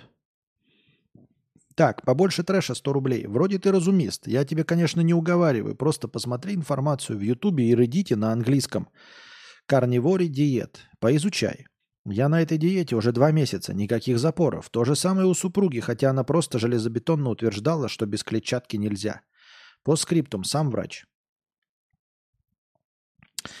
А, сам относился, как и большинство, к этой диете с большим скепсисом. Пациентам рекомендую 95%, конечно, ожидаемо не соблюдают. Но те, кто доверяют рекомендациям, приятно удивляются полученным изменениям. Там не только вес снижается, но иногда другие показатели приходят в норму. Так ты хочешь, чтобы я похудел? Или что ты от меня хочешь? Или чтобы я стал здоровым? Ну просто какие цели ты преследуешь? Почему? Ну, похудеть? Я, блядь, я не хочу худеть. Я пока не хочу себя ни в чем ограничивать. Это раз. Вот. Во-вторых, помните, ребята, несколько стримов, мы два стрима говорили на одну тему? Вот. А тут человек пишет, видите, по скриптум, сам врач. Сам врач говорит нам использовать эту диету. Ну, раз уж сам врач говорит, то мы, конечно, послушаем. Понимаешь? Но просто я несколько стримов назад говорил, что я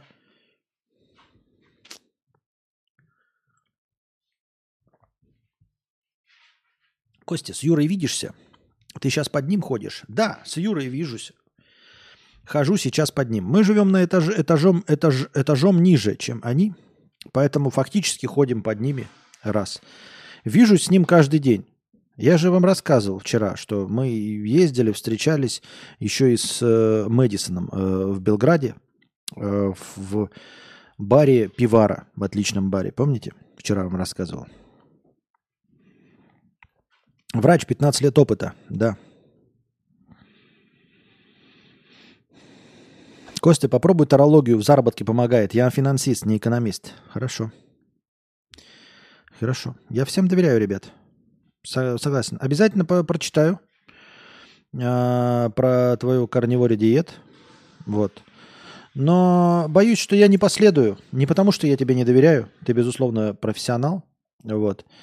И хороший врач. Но я не последую, потому что мне лень. Я же все время придумываю отговорки какие-то тупорылые. Я нытик сам по себе. Поэтому самое-то главное в том, чтобы поныть и не, и не делать, а не в, том, не, не в советах дело, понимаешь?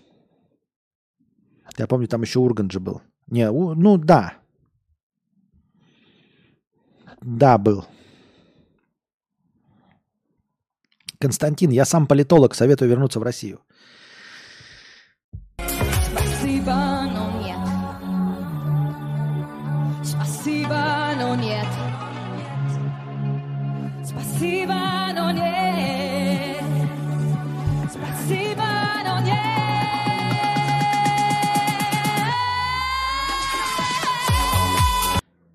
Вернусь обязательно, но не прямо сейчас. Обязательно вернусь, ребят. Ждите, но не прямо сейчас.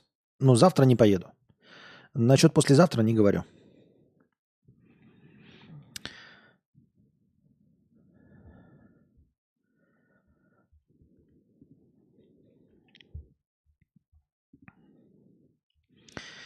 Так. В Италии арестовали одного из лидеров неаполитанской мафии Арогризано. Ангризано, извиняюсь. Сотрудники правоохранительных органов Италии арестовали 31-летнего Гаэтано Ангризану. Не хоть 31-летнего, уже глава мафии. 31-летнего, ребята, представьте, а он уже глава мафии. Высокопоставленного представителя одного из кланов неаполитанской мафии Каморра, входившего в список 100 самых разыскиваемых преступников в стране. Представляете?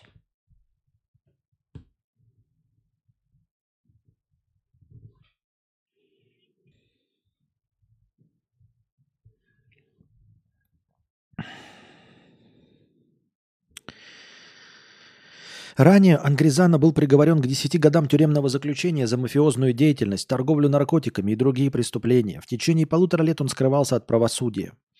В сентябре 23 года один из главарей сицилийской мафии Матео Мессина Денаро скончался в больнице в городе Аквила. Денаро содержался в тюрьме строгого режима. В больнице 62-летний лидер Коза Ностра проходил лечение в связи с раком толстой кишки. Мессина Динара значитель, значился в списке 10 самых опасных преступников в мире и находился в розыске в течение 30 лет. Я, блядь, это про кого-то другого теперь, да, уже? Пиздец, эти новости. Ненавижу вот эти ссылочки на предыдущие новости по теме, когда ты даже не понимаешь, где закончилась старая новость.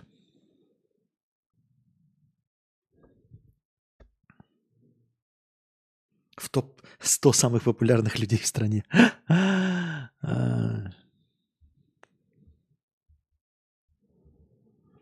Да.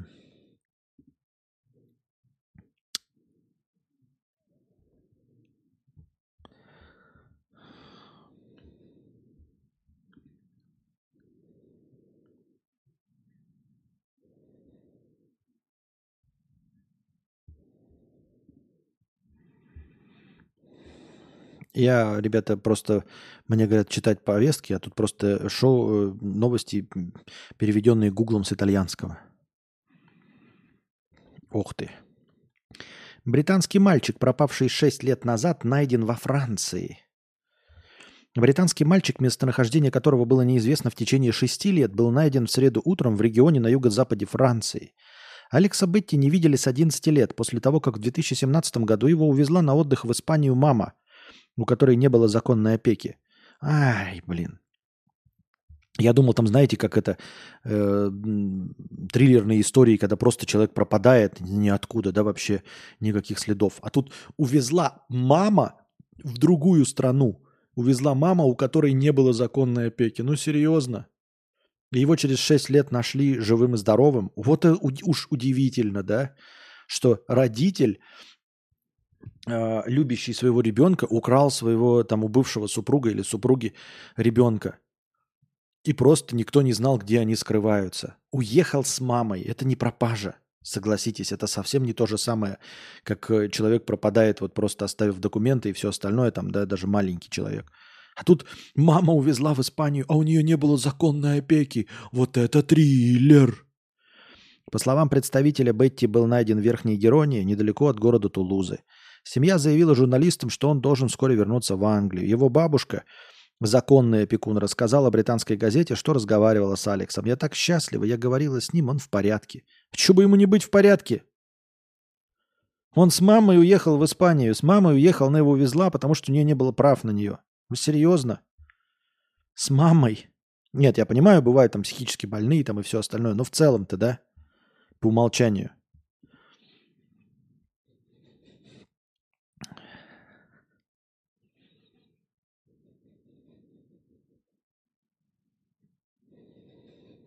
Чего, блядь?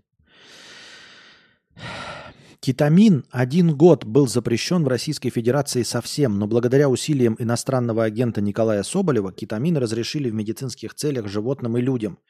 Благодаря усилиям иностранного агента? Серьезно? Он используется при наркозе, так как у него относительно легкие побочные эффекты. Чего, блядь? А, это о причинах смерти Мэтью Перри. Звезда сериала Мэтью Перри умер вследствие сильного воздействия наркотического вещества кетамина.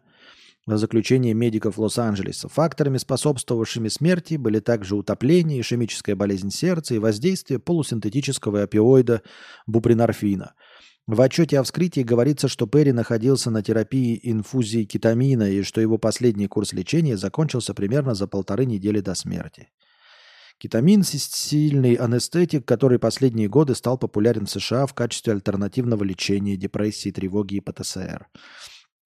Осуждаем со всех сторон употребление наркотиков, но вот история Мэтью Перри, там уже какой-то выискался, возможно, правда, возможно, нет, какой-то знакомый, как естественно, на которого ссылаются, но имя назвать не может, который сказал, что Мэтью Перри никогда, в общем-то, и не избавлялся от своей наркотической зависимости и э, постоянно принимал э, наркотики. Вот. И все его лечения, вот эти публичные рассказанные, они, конечно, были, но буквально через неделю-две после прохождения очередного рехаба он вновь начинал употреблять наркотики. Он типа сдерживал, конечно, свои желания, вот, старался выглядеть хорошим, но для успокоения аудитории и для успокоения родственников делал вид, что он э, слезал с этих наркотиков. Но на самом деле никогда так и не получилось у него справиться с этим. Грустно, печально, обидно. Но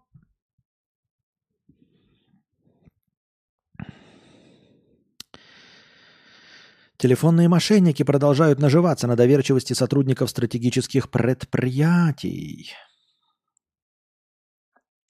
На этот раз дистанционные аферисты без труда взломали представителей ракетного военпрома. Э, с заявлением в полицию обратилась заведующая отделением ББББББ. Аферисты разводили ее больше месяца. В ноябре ей в мессенджер прислали сообщение от имени руководителя. Якобы на ее имя взят кредит в 15 миллионов рублей. И теперь с этим нужно разобраться. Следуя указаниям ФСБшников, так называемых, женщина перевела на счет жуликов более 9 миллионов.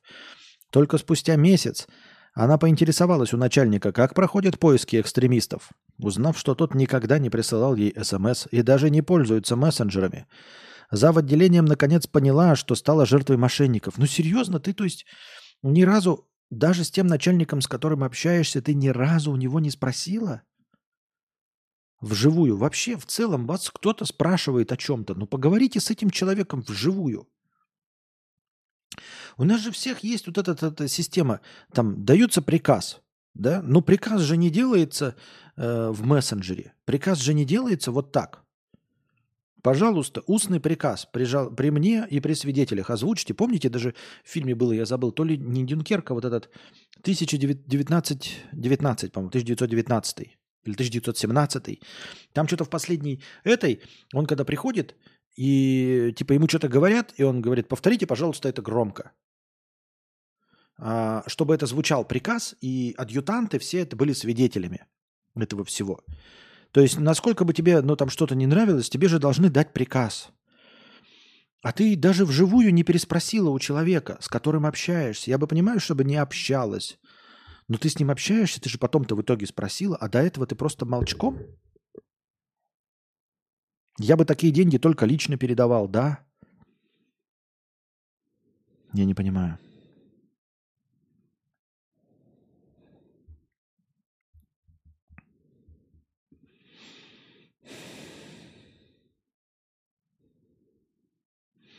Почему девушка дает трогать свой клитор, но не дает трогать свой телефон?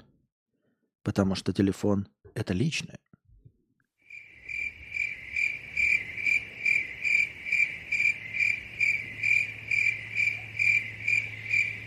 Патрик, смотри. Патрик, смотри, это радуга. Никакая это не радуга, Спанч Боб. Это все Билл Гейтс обуча... облучает нас гомосексуализмом со своих 5G вышек. По телеку сказали, если посмотришь на нее, то начнешь давать в жопу. Это все понятно. А минусы какие? Осуждаем эту шутку.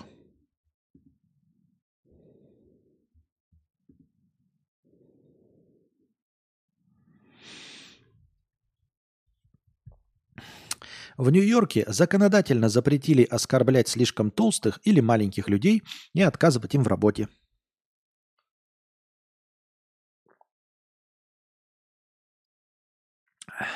Толстый, жирный, поезд пассажирный. Теперь подобные дразнилки в Большом Яблоке грозят солидными штрафами. Здесь вступил в силу закон о запрете дискриминации людей по весу и росту при приеме их на работу сдачи им в наем жилья или допуска в общественные пространства. Подобная забота коснется и всех, кто посещает Нью-Йорк с различными целями. А раньше разве у них этого не было? Ну же давным-давно у них нельзя никого оскорблять ни по какому признаку. При этом в законе не содержится никаких нормативов, обязывающих работодателей, владельцев недвижимости, систему общепита и транспорта, а также индустрии развлечений учитывать такие потребности. А в профессиях, где параметры тела имеют значение, например, для работы стюардов и стюардесс, видимо, придется придумывать какие-то отговорки. Понятно. М-м, интересно. Что же у них там в Нью-Йорке вообще похуй? А ты, Костя, в Нью-Йорк не хочешь? Не. В Нью-Йорк не хочу. Петербуржец ради выкупа похитил сам себя. Иногда так бывает, в самый разгар веселья кончаются деньги. Желание продолжить, продолжить банкет еще есть, а вот средств на это, увы, уже нет. Приключилась такая история с 20-летним жителем Петербурга. Но молодой человек не растерялся и написал своему другу, что его похитили и требуют выкуп. Свою свободу предприимчивый петербуржец оценил в 180 тысяч рублей, а чтобы простимулировать быстрый сбор средств, даже отправил расстроенному товарищу фото порезанной руки которое нашел в сети. Собрать нужную сумму друг не смог, обратился в полицию с заявлением о похищении. Правоохранители быстро нашли похищенного и похитителя, которому теперь предстоит ответить за э, совсем не безобидные розыгрыши. Ну серьезно, нашел кому, блядь, другу написать? Ну ты тупой, блядь. Да? Ну, серьезно. Вот, может, поэтому у меня друзей нет. Мне бы сейчас позвонили, так искали. Эм. Алло, Костя, меня похитили. О, да ты чё? Ну ладно. Да-да, меня похитили, требуют 180 тысяч рублей. Дела, дела.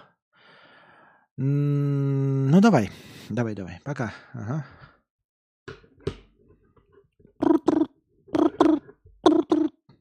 Да, алло. Я же говорю, меня похитили. 180 тысяч рублей требуют. Да понял я. Ну, Сочувствую тебе. Сопереживаю. Эм, ну, как тебя кто-нибудь выкупит, ты это... Заходи. Пивка попьем. Только приноси с собой пиво. Ой, слушай, мне звонок на другой линии. Давай, пока. Да на какой другой линии, блядь?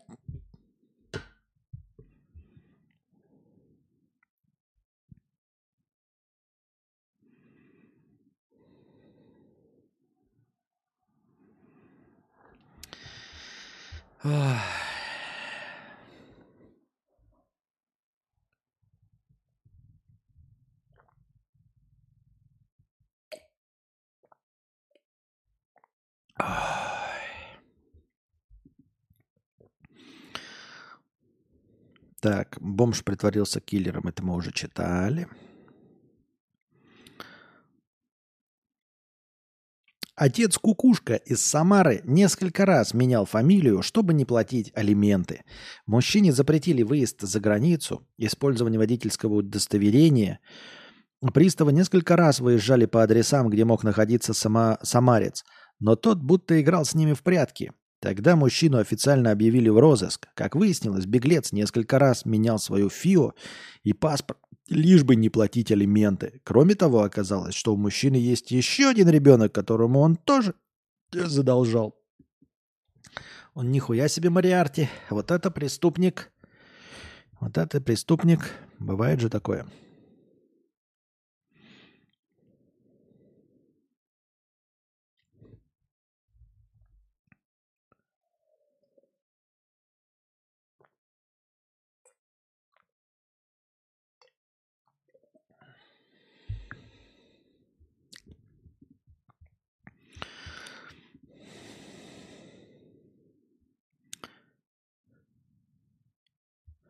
Объявлены номинанты на «Золотой глобус».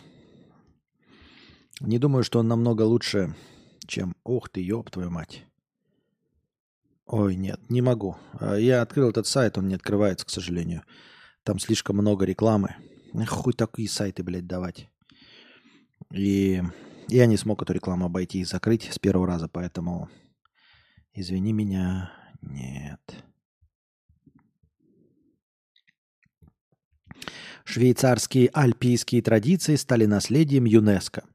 Организация Объединенных Наций по вопросам образования, науки и культуры ЮНЕСКО включила в перечень мирового культурного наследия швейцарские альпийские традиции, я думаю, швейцарские Альпы, там, я не знаю, и традиционную систему орошения, практикуемую в Швейцарии и в соседних с ней странах. Данное решение было принято на 18-й сессии Межправительственного комитета по охране нематериального культурного наследия – прошедший в Ботсване во вторник 5 декабря 2023 года. Основные функции комитета заключаются в содействии достижению целей Конвенции об охране культурного наследия, в предоставлении рекомендаций по лучшей практике и выработке рекомендаций по мерам охраны нематериального культурного наследия. Пиздец. На девятой международной конференции в Гааге наша делегация выступила с пакетом конструктивных предложений, направленных на углубление процесса интеграции в Европе. А я не поехал. Я купил мотыля – и пошел на реку. Я люблю рыбалку. Такую новостную заметку мы читать не будем. Ее написали раковые дегенераты. Google проиграла Epic Games в суде но в ближайшее время едва ли что-то изменится. В минувший понедельник присяжные вынесли вердикт, согласно которому деятельность магазина приложений Google Play имеет признаки антиконкурентного поведения, но едва ли в ближайшее время Google ожидают кардинальные перемены, и едва ли эти перемены существенно повлияют на доходы компании. Это решение может породить череду новых антимонопольных дел против Google, но на вынесение решений по этим делам могут уйти годы. Epic Games подала в суд на Google в 2020 году еще – заявив, что компания злоупотребляет доминирующим положением на рынке приложений для Android, заключая незаконные сделки с производителями мобильных телефонов и взимая дополнительные комиссии с потребителей от 15 до 30% с каждой транзакции. Epic попыталась обойти эти сборы, внедрив механизм прямой оплаты за покупки в популярной игре Fortnite, но Google удалила игру из магазина, что спровоцировало судебный иск. Последние слушания в Федеральном суде Северной Калифорнии продолжались 4 недели, и по итогам присяжные единогласно пришли к выводу, что Google установила и сохранила монопольную власть на рынке приложений для Android и на рынке служб оплаты для внутри э, приложений. Аналогичный иск Epic подали суд против Apple, но проиграла дело, включая апелляцию. Очень интересно, почему же в Google дело выиграли, а против Apple проиграли при тех же самых условиях. Очень интересно, если честно. Хотя я считаю, что хозяин барин. Если андроидом заведует Google и все, что делает э, в андроиде, ну, весь андроид делает Google, то, в общем-то, хозяин барин. Но серьезно, если это мой рынок, я его построил на своей земле, то я имею право удалять кого угодно, за что угодно с моего рынка. Убери руки с моего рынка, я уже слишком жива. Не понимаю. И почему они Apple проиграли? Да, Apple говорит, я делаю свою операционную систему. В моей операционной системе будет только то, что я хочу. Я могу устанавливать любые правила. Установлю 99% сборов, будете платить 99% сборов. Если вас что-то не устраивает, уебывайте в Android. Точности так же, почему Google не сказал, если вас что-то не устраивает в моей операционной системе, в нашем Google Play Market вы можете уебывать в Apple. Тем более, что у Google в этом плане все легче, вы можете устанавливать сторонние приложения. Но серьезно, Вы же в Гугле можете устанавливать сторонние приложения. Вас убрали только из Google Play Market за то, что вы сделали э, систему обхода платежей. Вы сделали систему обхода платежей. Пожалуйста, никто вам ничего не запрещает. Делайте как хотите, но уебывайте из моего магазина Google Play Market. Эти все вот эти социальные, блядь, э, движухи в Америке, они еще не понимают, что они идут по пути хуевого, блядь, коммунизма, который, блядь, обосрался один раз. Не по пути э, эволюции, а идете по пути насаждения и революции. А из этого еще ничего хорошего не выходило. Позвольте миру самому эволюционировать. Эволюционировать в коммунизм можно, по мне, как кажется, фантастическая ситуация. Когда в мире будут роботы человекоподобные, способные делать за нас все, как в фильме US Robotics. Вот в этом случае дос, по, по, получится коммунизм. Идеальная, э, идеальный коммунизм – это мультфильм «Валли», где люди катаются, жирненькие, смотрят телевизор, а все делают роботы. Вот тогда от каждого по способностям, каждому по потребностям. Во всех остальных случаях это будет какая-то недоразвитая, неживучая хуйня. Вот и все. То есть, когда роботы по-настоящему будут нас слуги, за нас вот прям, прям жопу нам вытирать, тогда все прекрасно будет работать. Во всех остальных случаях эти попытки бежать впереди паровоза, то есть вводить какие-то э, вот такие ограничения, ну это как, как выглядит, как по мне кажется, полной хуйней. Тем более я вообще не понимаю, э, что взбунтовался Epic Games. Пожалуйста, рекламируй себя на билбордах, рассказывай, что на 4 PDA в таком-то трейде можно скачать твой Fortnite и в этом Fortnite платить тебе деньги в обход Гугла. Хочешь, пожалуйста, плати деньги в обход Гугла через этот Fortnite. Но я бы вообще на месте этого, на месте Гугла, если бы по-честному, да, э, я бы сделал так, типа, э, устанавливаешь Epic Games, и у тебя Android перестает работать. Пожалуйста, мы платим, мы даем вам бесплатно пользоваться операционной системой Android, которую целиком и полностью пишем мы в Гугле. Мы ее пишем, мы. Вот. И вы устанавливаете приложение за то, что бесплатно пользуетесь операционной системой, у которой поддержка на все телефоны, да, э, пишут ее огромное количество людей. Вот для этой зарплаты, в том числе и нам, за изобретение и все остальное, вы платите деньги. Вы, если поставите обход, в обход нам какие-то платные приложения, то мы выключаем им Android. Все, он на вашем телефоне, привязанному к email, больше не работает.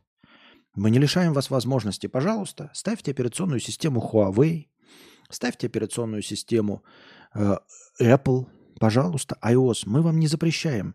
Но моим программным обеспечением через мою операционную систему ты пользоваться нахуй не будешь в обход меня. Я не понимаю, почему это несправедливо. Объясните мне, почему это несправедливо?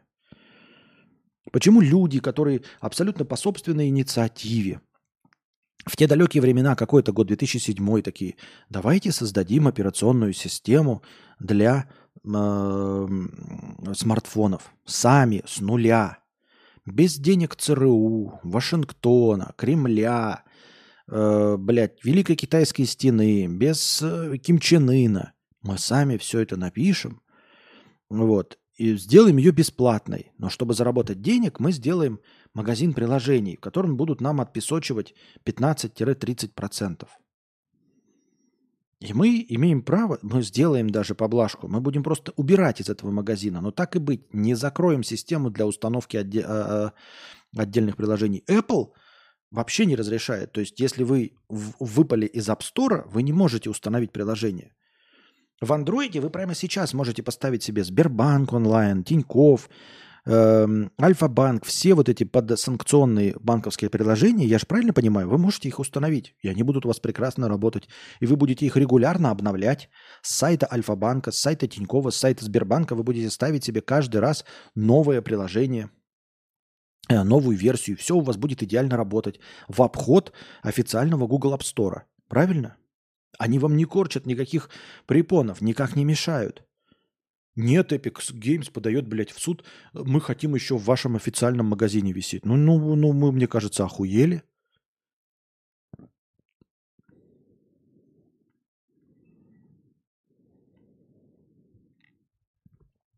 Не нравится, делайте операционку. Вот я тоже так думаю. Почему? Я не понимаю вот этого системы.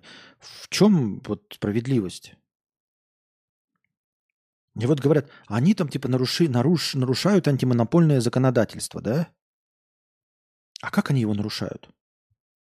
Они что, э, всех людей, которые пытаются написать операционную систему, они ловят и пытаются их убить? Нет. Они запрещают кому-то писать новые операционные системы? Мне кажется, нет. Ну вот человек, который единственный во всей стране делает, например, колеса. Единственный во всей стране делает колеса. Так кто вам мешает просто взять и начать делать колеса? Он же начинал с нуля. Они же Android свой с нуля делали. Почему вы не можете просто взять и начать свою делать операционку с нуля? Тем более, опыт же показывает, что можно. Huawei же сделала свою операционку, да? Или кто там? Xiaomi или Huawei? Ну, кто-то сделал же свою операционку со своим магазином. В свой с, с блэкджеком и шлюхами же сделали. Значит, можно было. Так делайте. Android на ядре Linux, а не с нуля. И что? Ну и Huawei сделали на ядре Linux, а не с нуля. И что? Ну и другие же сделали, значит, можно. Ну так и пожалуйста. Epic Games не нравится? Уебывай. Уебывай на Huawei. На ядре Linux создай свою свой Android. С блэкджеком и шлюхами. В чем проблема?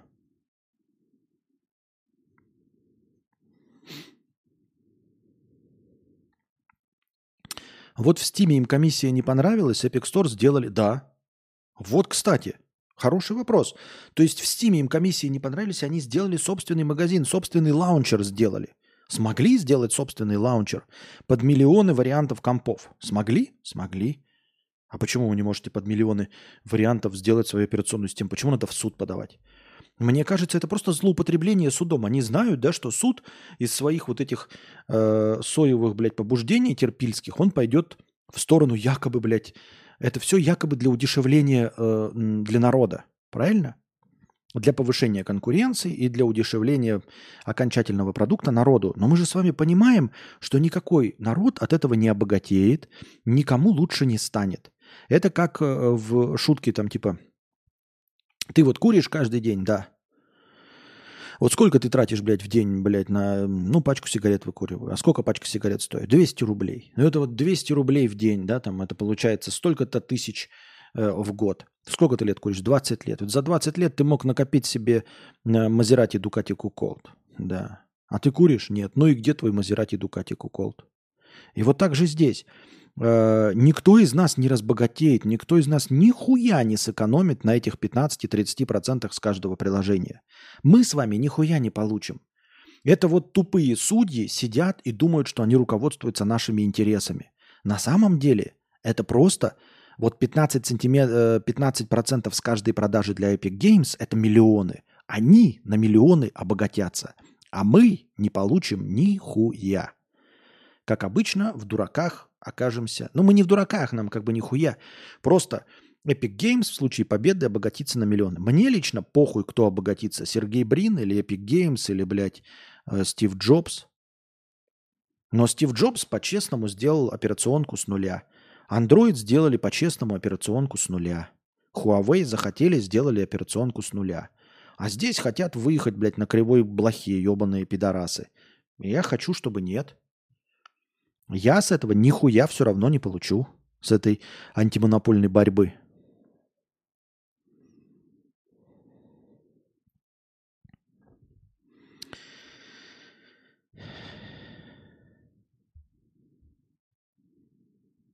Я так думаю, мне так кажется. Так, мы что, сегодня кино будем смотреть какое-нибудь? Или в горы играть? Или после стрима я просто буду играть в Far Cry сам с собой?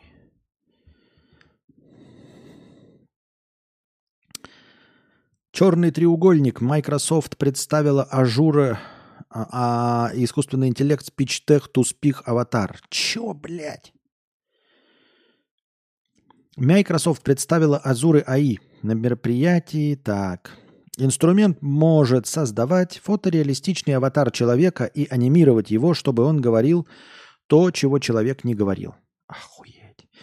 Пользователи могут загрузить изображение человека и написать сценарий для создания видеороликов с говорящим аватаром. Аватары могут говорить на нескольких языках и отвечать на вопросы вне сценария с помощью моделей искусственного интеллекта. Microsoft осознает возможность злоупотреблений, поэтому в настоящее время создание аватаров ограничено и требует письменного разрешения и предупреждения на видео о том, что они созданы искусственным интеллектом. Microsoft также запустила инструмент под названием... Иди нахуй! Как ты заебал? Ты кто тебя спрашивал вообще?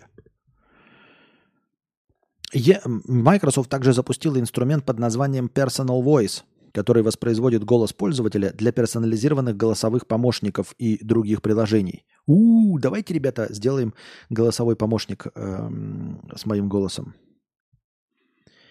Через 200 метров поверни направо, петух. Ну куда ты, ну что ты, ну, ну ёб твою мать. Мы проехали поворот. Через 200 метров ты останешься таким же ебаным неудачником, как и был всегда. Алло, алло, Возьми трубку. Звонок из дурки. Специально для тебя. Прямо сейчас. Возьми мышку. Возьми мышку. Возьми мышку. Из дурки звонят. Тебе. Возьми мышку. Подними ее. Давай. Я мечтаю. Я мечтаю, я хочу, чтобы лето не кончалось, чтобы оно за мной мчалось, со мною вслед. Хочу, я хочу, я тоже бы, я бы писал свои, э, прикиньте, облегченно, как писать только сценарий для своих карпоток, сделать свой аватар, и он вместо меня бы разговаривал. Ну или вообще какие-то другие аватары вместо меня говорили бы. Есть какие-то инструменты уже реализации этой хуйни всей? Или нет пока еще? Green River 50 рублей. В общем, люблю коллекционировать книги. В 80% случаев я покупаю книги, которые уже прочитал в электронном виде, просто потому что ими приятно владеть. Вполне тебе, э, вполне тебя понимаю. Э, точности так же делал, просто для коллекции. Именно то, что прочитал, чтобы ставить на полку, именно прочитанное, чтобы видеть э, увеличивающийся объем твоих несуществующих знаний. А, другое дело, что я сейчас просто цифровой кочевник, но если бы у меня был том, я бы тоже э, регулярно покупал бы книжки, которые прочитал.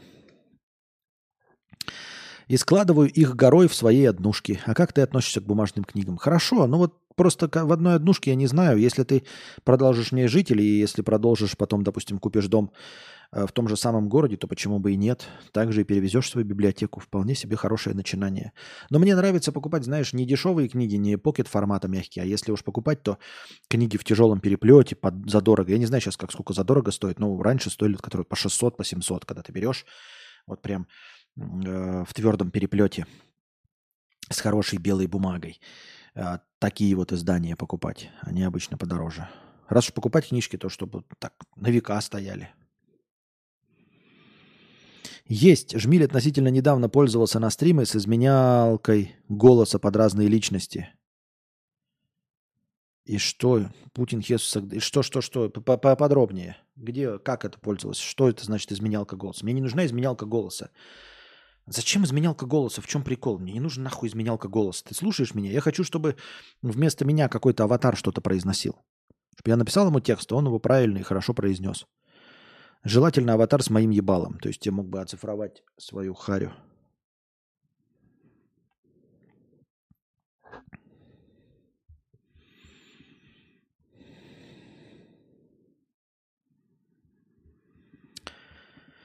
If I could save time in a battle.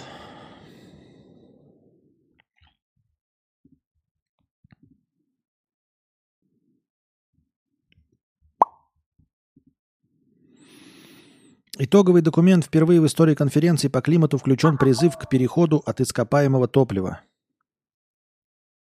Чего? В итоговый документ впервые в истории конференции по климату включен призыв к переходу от ископаемого топлива. Впервые в истории конференции ООН по климату э, участники одобрили дорожную карту по переходу от ископаемого топлива. Договориться по этому пункту было нелегко. Консультации длились намного дольше запланированного и завершились компромиссом. Итоговый документ не содержит обещаний отказаться от нефти, угля и газа, но, по крайней мере, в нем упоминается ископаемое топливо. Комментируя итоги переговоров, глава ООН Антонио Гутериш отметил, что упоминание ускопаемого топлива, использование которого вносит самый значительный вред в изменение климата, после стольких лет, наконец, было включено в соглашение. Некоторые страны, как отметил Гутериш, в прошлые годы отказывались упоминать ископаемое топливо в, итоге, в итоговом документе. Он подчеркнул, что эра ископаемого топлива должна закончиться справедливым и равноправным образом. Тем, кто поступал, выступал против четкого упоминания о поэтапном отказе от иск... Блять, как это... Как же хуево написано. Вот как эти люди, сука, работают, блядь, журналистами. Ну это же полная хуйня написано. Просто дегенератом тупым. Зачем вы изучали русский язык? Зачем... Вот я не владею русским языком, имеется в виду в письменной форме. Неправильно расставляю запятые, там, может быть, пропускаю какие-то предлоги. Орфография тоже страдает, но мне кажется, я пишу текст, который хотя бы понятен. Он может быть иногда душным. Но это же человек просто не понимает, блядь, что пишет. Просто какой-то набор бубнижа. Ехал грека через реку, видит грека в реке рак, сунул греку руку в реку, рак за руку, греку цап-царап, цап-цап-цап-цап. Есть такая технология, нейросеть, только хз какая из них, но точно есть. А теперь понятно, почему ты сменил кадавра на конст-К. Почему? Юра сделал аватар ютубера, говорит, удобно жопу и нос чесать можно. Какой Юра? Как сделать аватар в ютубера? Гутериш. Да какая нахуй разница, Гутериш или Гутериш, блядь? А как мне сделать? Давайте мне сделаем цифрового аватара. Разве вас не заебало смотреть на мою унылую обрюзгшую харю? Возьмем мое ебало уровня 2017 года, худенького, красивого. Да или давайте кого-нибудь нарисуем, блядь, в 3D. Чтобы можно было передавать эмоции, руками махать, там, когда я так делаю, но так делать я хмурюсь, он хмурится, я улыбаюсь, он улыбается. Ну, такие простейшие какие-то вариантики. О, у нас обновился список топ-донаторов. Ребята, наступил понедельник. 18 декабря. На первое место выскочил Михаил Грейвюрм. На второе Green River 50 рублей. Спасибо большое.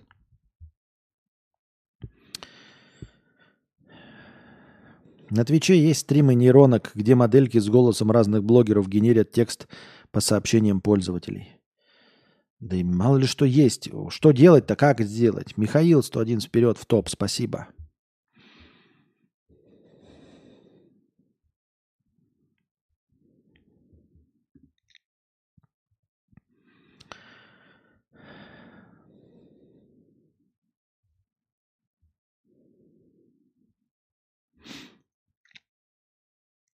Он сказал, я прикончу вас. Президент клуба избил судью. Чемпионат Турции остановлен, выступил даже Эрдоган. Дикий скандал в Турции. Президент Анкара Гюджу Фарух Коджа избил судью после матча турецкой суперлиги. Арбитр в больнице. Следующие игры чемпионата отменены до особого распоряжения. Президент сначала не признавал вину, но все же подал в отставку. Судья получил кулаком в лицо. Появился фингал. Он решил закончить карьеру. Нечитаемое название Анкал упустил победу над Резиспором на 97-й минуте 1-1. Гостей спас Адольфа Гаич, арендованный у ЦСКА. Главный арбитр Халил Меллер в первом тайме отменил гол Ангары Грюджуджу После вмешательства ВАР на 50-й минуте удалил форварда Али Соу, и после 1-1 президент Ангюргюджу обезумел. После финального свистка Фарух Каджа в сопровождении помощников выбежал на поле и кулаком ударил Меллера в лицо. Арбитр рухнул на землю и получил еще несколько ударов ногами от помощников Каджи. Так выглядело э, в динамике. Ух ты! Бам!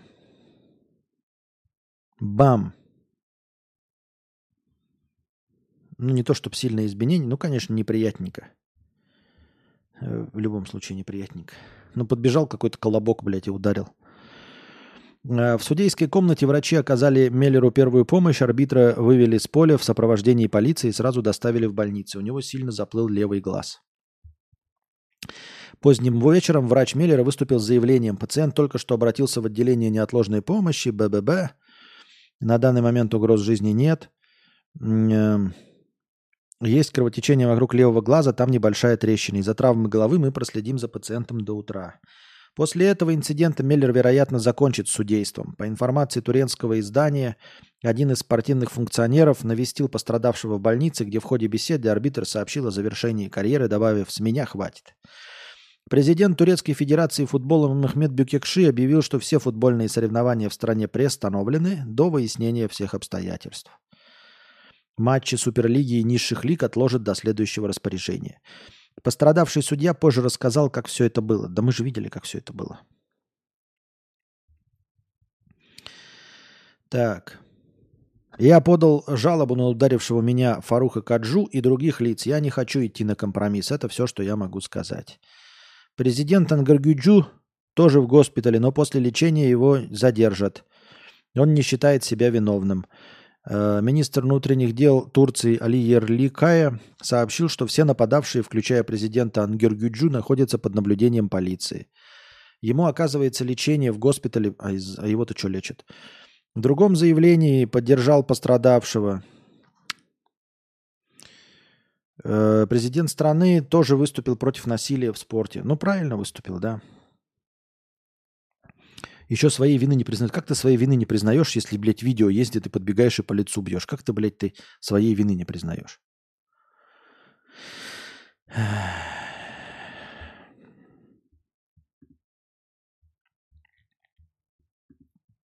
Там видно, там сразу такое ебло, блядь, прям видно. Ебло. Ну вот, который этот президент Ангергюджи или как там. Судьи в Греции объявили об отказе работать на играх чемпионата из соображений безопасности. О как. Не из-за этого же случая. Судьи и официальные представители на матчах греческой суперлиги объявили об отказе работать на играх чемпионата из соображений безопасности. В последние годы греческие иностранные арбитры – стали постоянной мишенью, грушей для битья и козлом отпущения при перекладывании ответственности. Объявления, которые остаются безнаказанными, издевательства, угрозы, словесные и физические нападки – вот лишь некоторые из проблем, которые сделали футбол токсичным. В результате судьи и ассистенты высшего дивизиона чемпионата Греции приняли решение не обслуживать ни одного матча, начиная с 14 тура пока условия не станут подходящими для нашей безопасности. Этим решением мы хотим защитить себя и свои семьи приводит письмо арбитров Рейтерс. Э, судья в Гре... Судьи в Греции часто становятся объектами нападений фанатов. Также зачастую болельщики поджигают автомобили и дома арбитров. Именно поэтому письмо было направлено... Ну а что вы хотели? Что вы хотели от людей, э, которые, блядь, сублимируют всю свою гомоэротичную фантазию и смотрят на мужчин, бегающих и пинающих мячик? Ну, мужчинки, которые э, при этом говорят, что они гомофобы – да, и смотрят, как мужчинки другие бегают и пинают мячик в шортиках, у них вот прям некуда стрессу выходить. Очевидно, что им нужно куда-то этот стресс выпускать. Вот они его выпускают в драках там уличных, в нападении на судей.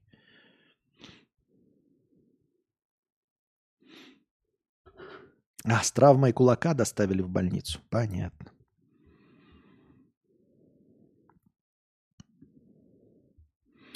В общем, вон, две новости побратима, да? Сначала он греческому попадает, ой, греческому, турецкому, а потом греки отказываются. То есть проблема есть.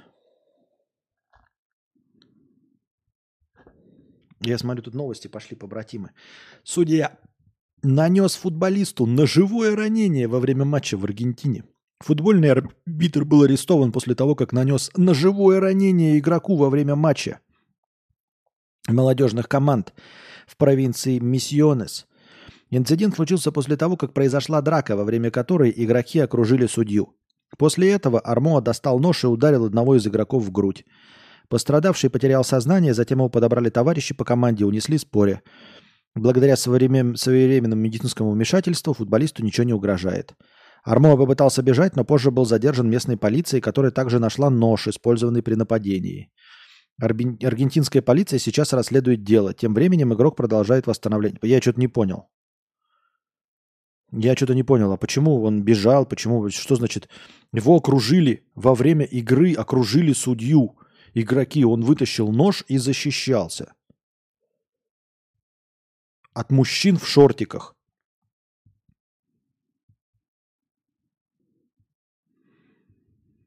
Зачем вам аватар? Вы же можете зациклить небольшой промежуток видео, где вы читаете текст ртом с закрытым микрофоном. Хорошая мысль, хорошая. Но вообще-то я думал, что аватарка будет выглядеть лучше, чем я. Не так, как я сейчас. Она будет красивая, цветная, горизонтальная.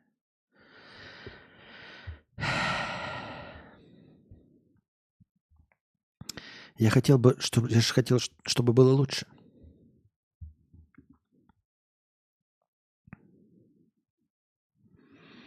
Среднестатистический россиянин хотел бы получать в 2024 году зарплату в размере более 120 тысяч рублей.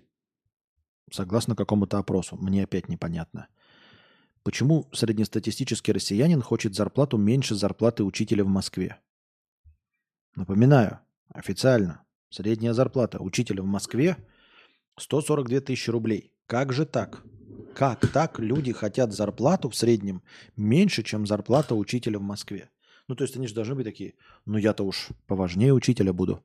Наверное, побольше должен получать. Откуда у таких у людей заниженные требования, не понимаю. Ага, его окружили, он убегал и пырнул футболиста по ходу. Да,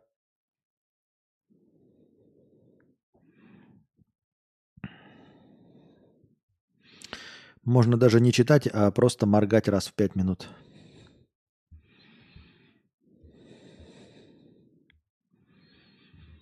Ничего не понимаю, что вы тут ерничаете, если честно. Число финансовых пирамид в России достигло исторического максимума. Хотя, казалось бы, да? Финансовые пирамиды должны были закончиться. Вот уж такую больную прививку, болючую прививку мы получили вместе со всеми этими хаперами, инвест, МММ и прочими олби-дипломатами, да? Ведь очень болезненную прививку получили, прям скажем.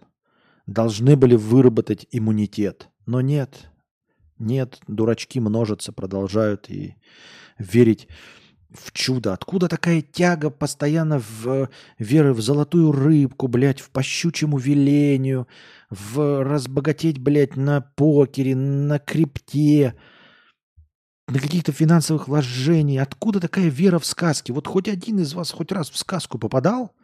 Мне просто интересно, откуда это? Вот я вам все время рассказываю, что я не азартный игрок, э, не играю на деньги. Почему?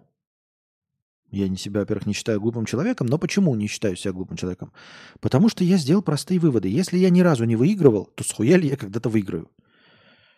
Сложно быть азартным, если ни разу удача не поворачивалась к тебе лицом. Ну, то есть, можно верить, когда ты ставишь, ставишь, потом хуяк, миллион выиграл, потом все, его весь миллион просрать. Но миллион-то надо сначала выиграть, правильно? Чтобы потом еще раз его просрать, его надо выиграть. А если ты никогда в своей жизни ничего не выигрывал, то очень легко не быть лудоманом, как в моем случае. И я просто задаюсь вопросом, вот все лудоманы, они реально выигрывали когда-то что-то? Или они дураки конченые? Просто если они выигрывали что-то в своей жизни, да, то есть пришли с тысячи рублей, а ушли с полмиллиона, тогда у меня на самом деле к ним претензий нет. Они действительно поверили, что ухватили удачу за хвост. И если они смогли это сделать один раз, думают они, то повторят еще раз свой успех. Тогда бы это было бы хотя бы понятно. Как я и говорю с предпринимателями. Если есть предприниматель, если он хотя бы раз заработал несколько миллионов, то даже прогорев, он все равно сможет зарабатывать еще раз несколько миллионов.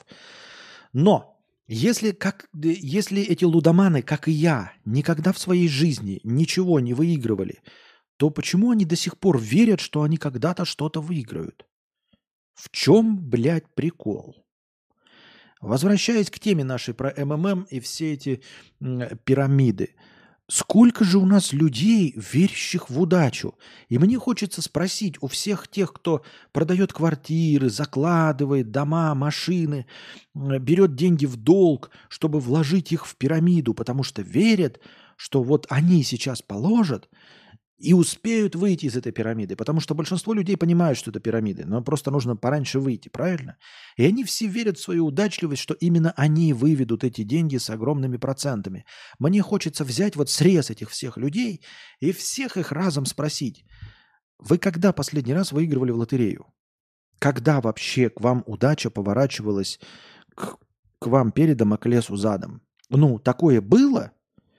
Вы когда-то выигрывали полмиллиона, находили миллион, вам доставались в наследство дома, десятки тысяч долларов, сотни тысяч долларов.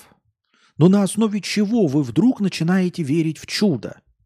У вас когда-то, блядь, раковая опухоль рассосалась, член вдруг вырос на 2 сантиметра. Я не знаю, сиськи выросли, а талия уменьшилась. Или вы так похудели, что э, э, у вас уменьшилось только, уменьшился только живот, а жопа стала мясистой, и сиськи выросли. С вами когда-нибудь чудеса происходили? Вообще в вашей жизни? Вы что-нибудь в своей жизни выигрывали? Как-нибудь удача поворачивалась к вам передом? Ну на каком основании вы решили, что вы выиграете в, в эту игру с пирамидой? А вот я не участвую, потому что я знаю, что этого не, нельзя сделать, что, этого не, не, что это не, невозможно. Поэтому я не играю на деньги. Я знаю, что выиграть нельзя. Потому что я никогда не выигрывал. Я не глупый человек, играл со всей силы, старался, но никогда не выигрывал. Поэтому я делаю вывод, что я не буду на это тратить деньги. И все, потому что мне выиграть нельзя. И вот я спрашиваю вот этих людей, ведь обычно просирают на этом все очень небогатые люди. Я вот не слышал истории, чтобы богачи просирали на МММах деньги. Не слышал такого. Просирают бедные, и тогда я их спрашиваю, ты же и так был беден, и хочешь из этой нищеты выбраться. Ты с какого перепугу поверил в чудо? Объясни мне. Ну вот почему ты не покупал лотерейные билеты? Никогда не выигрывал. Никогда не выигрывал в казино. Не выиграл, блядь, ни, ни, ни одной шубы, блядь, на, а, на чеке из пятерочки. Ни, ни сковородки не выиграл, ни хуя. Как я уже сказал, никогда не худел, член у тебя не вырастал по щучьему велению, по твоему хотению. Бляшки, блядь, не рассасывались у тебя. Вдруг автомобиль, который у тебя сломался, вдруг не становился целым чудесным образом. Никогда такого не было. Схуя ли ты взял, что ты сможешь нагнуть систему в случае с пирамидой? Как?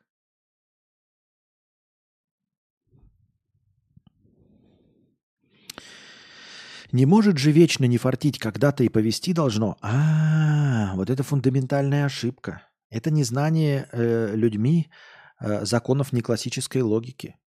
Незнание неклассической логики, незнание теоремы Моргана. Потому что люди живут в мифическом мире, где не может же вечно не фартить. Почему не может? Кто сказал-то, что не может? Не может вечно длиться тьма. Почему? Нет никакой гармонии. Ничто не должно уравновешиваться. У всего, у чего есть начало, нет конца. Нет. Это все явление математики человеческой логики, которой подчиняются очень малое количество вещей. Вот вы мне, кстати, говорите написать про теорему Моргана, там про неклассический разум. А может, не надо? Может быть, может быть, мое самое главное литературное творение, может быть, я просто в новом формате творю философию. Не надо ничего писать. Это раньше они писали, потому что люди читали. Потому что никаким образом другим нельзя было донести. А почему я должен сейчас обращаться к старому формату? Все, что говорю, все, что я есть, вся моя философия в моих стримах. Это не нужно записывать. Не нужно складывать в стопочку, записывать в книжечку до пенсии, разучивать книжек. Не нужно параграфа, ничего. Потому что параграф это все будет искусственно, это все будет сжимание, это все будет укорачивание. Нет, если вы хотите полностью проникнуться, это как хотите полюбить Ленина, прочитайте собрание Владимира Ильича Ленина в 40 томах. Хотите проникнуться философией доктрины Моргана и неклассического разума, просмотрите все стримы, чтобы вам была понятна логика. Точнее, не логика, да? Понятно, не логика. Поэтому не надо об этом писать книжки. Ну, по крайней мере, пока мне за это не будут платить деньги, когда я не стану известным. А во всем остальном я останусь нишевым философом, после которого останутся видео. После которого не будет такого ощущения, что вы почитали, ой, какая-то хуйня. Потому что неправильно выразился, потому что был не в настроении. Вот. Вы посмотрите в мои глаза. Вы прослушаете все две тысячи подкастов, смотря в мои глаза. И с той интонацией, с которой я это произносил – рождая прямо здесь и сейчас, импровизированно всю эту философию. Прямо сейчас выстраивая нейронные связи. Не натужно выписывая все. А вот так, как оно было, как, как, как, как ручеек, который вот, вот, вот так вот, вот он течет. То сюда течет, то сюда, то сюда, то вот так. Никакого, никакой стройности. Нет. Все, что я сделал, оно вот здесь. В видео. И не надо это подытоживать. Если хотите поделиться доктриной Маргана, если хотите поделиться не классическим разумом, просто вот подкаст, смотри, начиная с 2012 года. Вот и все.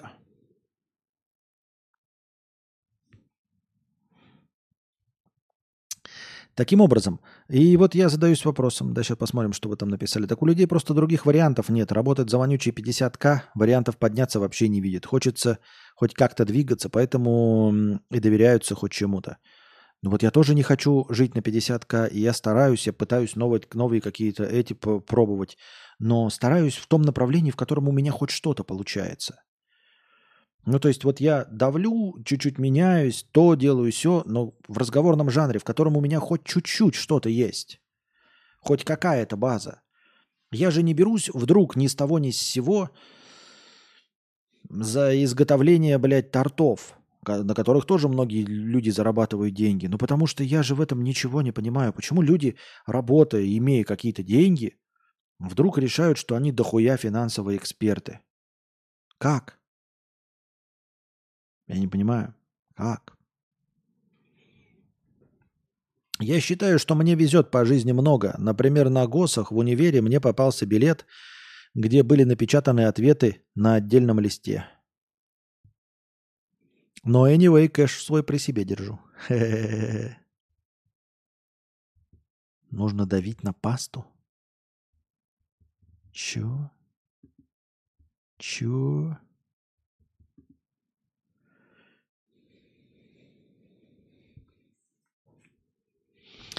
Green River 50 рублей. Рассказ про два патрона – шикарное описание теоремы Моргана. Так что ты уже написал. Ну вот видишь, это увидел только ты. Этого не увидел даже я. В настоящее время в черном списке Центробанка э, финансовых пирамид насчитывается свыше двух тысяч. Две тысячи финансовых пирамид прямо сейчас существует. Ёбаный насрал. Это на 47% больше, чем за такой же период прошлого года. Две тысячи финансовых пирамид. Мне кажется, что вот, ебать, у нас не столько, по-моему, игровых студий-то есть в России. Ну, создающих игры. Даже включая мобильных, мобильные игры. Мне кажется, нет двух тысяч производителей, даже в одно лицо производителей игр на всю страну. А финансовых пирамид есть. Это же какой-то позор.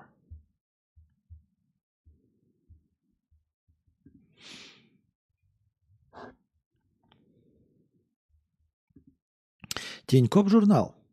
Как заработать на подкастах? О, пять советов основательницы студии «Две дорожки». Да как вы делаете, как вы делаете подкасты интересными? А, ну вот да, вопрос. Как вы делаете подкасты интересными? Вот как они как заставить людей слушать? Мои подкасты есть в Apple, они никогда ни в рекомендуемом, никуда не выпадали.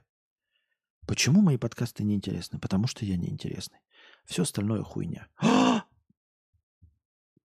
Подкасты могут приносить автору больше 100 тысяч рублей за сезон.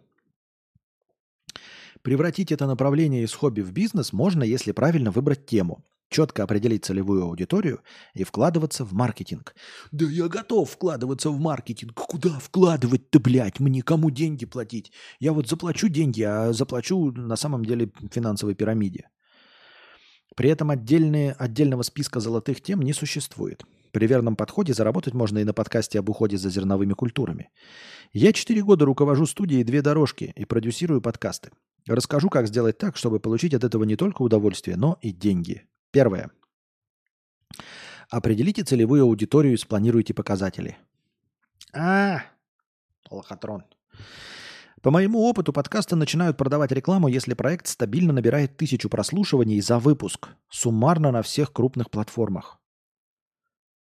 У меня есть тысяча прослушиваний за выпуск? Проверим. Че, подобедим, подобедим. Похоже, нет у меня тысячи. После девяти лет выпуска я нахуй отменю эту аудиоверсию, никто все равно меня не слушает.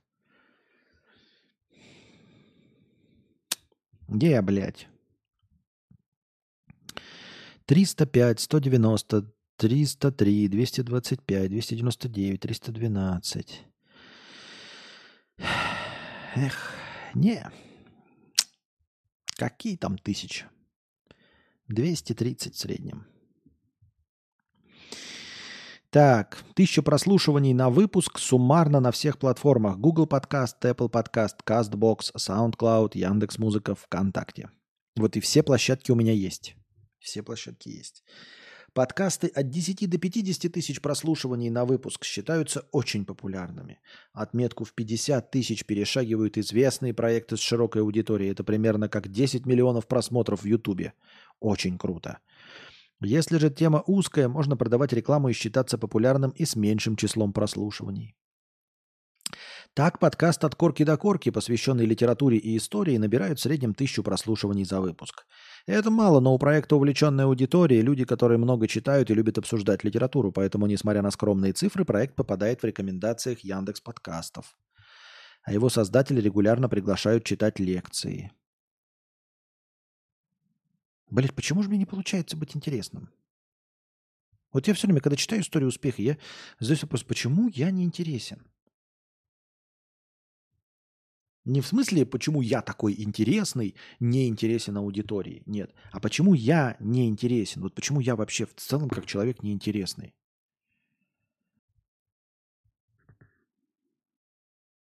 Жалко очень, обидно. Ну, не обидно, обидно, что денег нет, а жалко, что за столько лет я так и не ухватил эту птицу за хвост. Э, другой пример – подкасты «Сингенты». Это проект компании, которая занимается сельскохозяйственным производством. Выпуски посвящены, например, зерновым, зерновой компании в России или дисе, ди, диссекации. У подкаста узкая аудитория, профессионалы в аграрной сфере. Среднее число прослушиваний на выпуск около двух тысяч. Около двух тысяч... Блядь, ребята, у меня 235 на выпуск. 235. А тут в среднем 2000 на выпуск. Выпуски посвящены зерновой компании в России или десификации. Я не против. Но разве люди, которые интересуются зерновой компанией и десикацией в России, разве они должны знать вообще слово подкаст? Ну серьезно, просто вот. Это типа как сказать, вот я делаю подкаст с лайфхаками для старых бабок. И вроде бы старых бабок дохуя. Но они же не могут знать слово подкаст. Они же никогда подкаст слушать не будут. Правильно? Как это происходит, я не понимаю.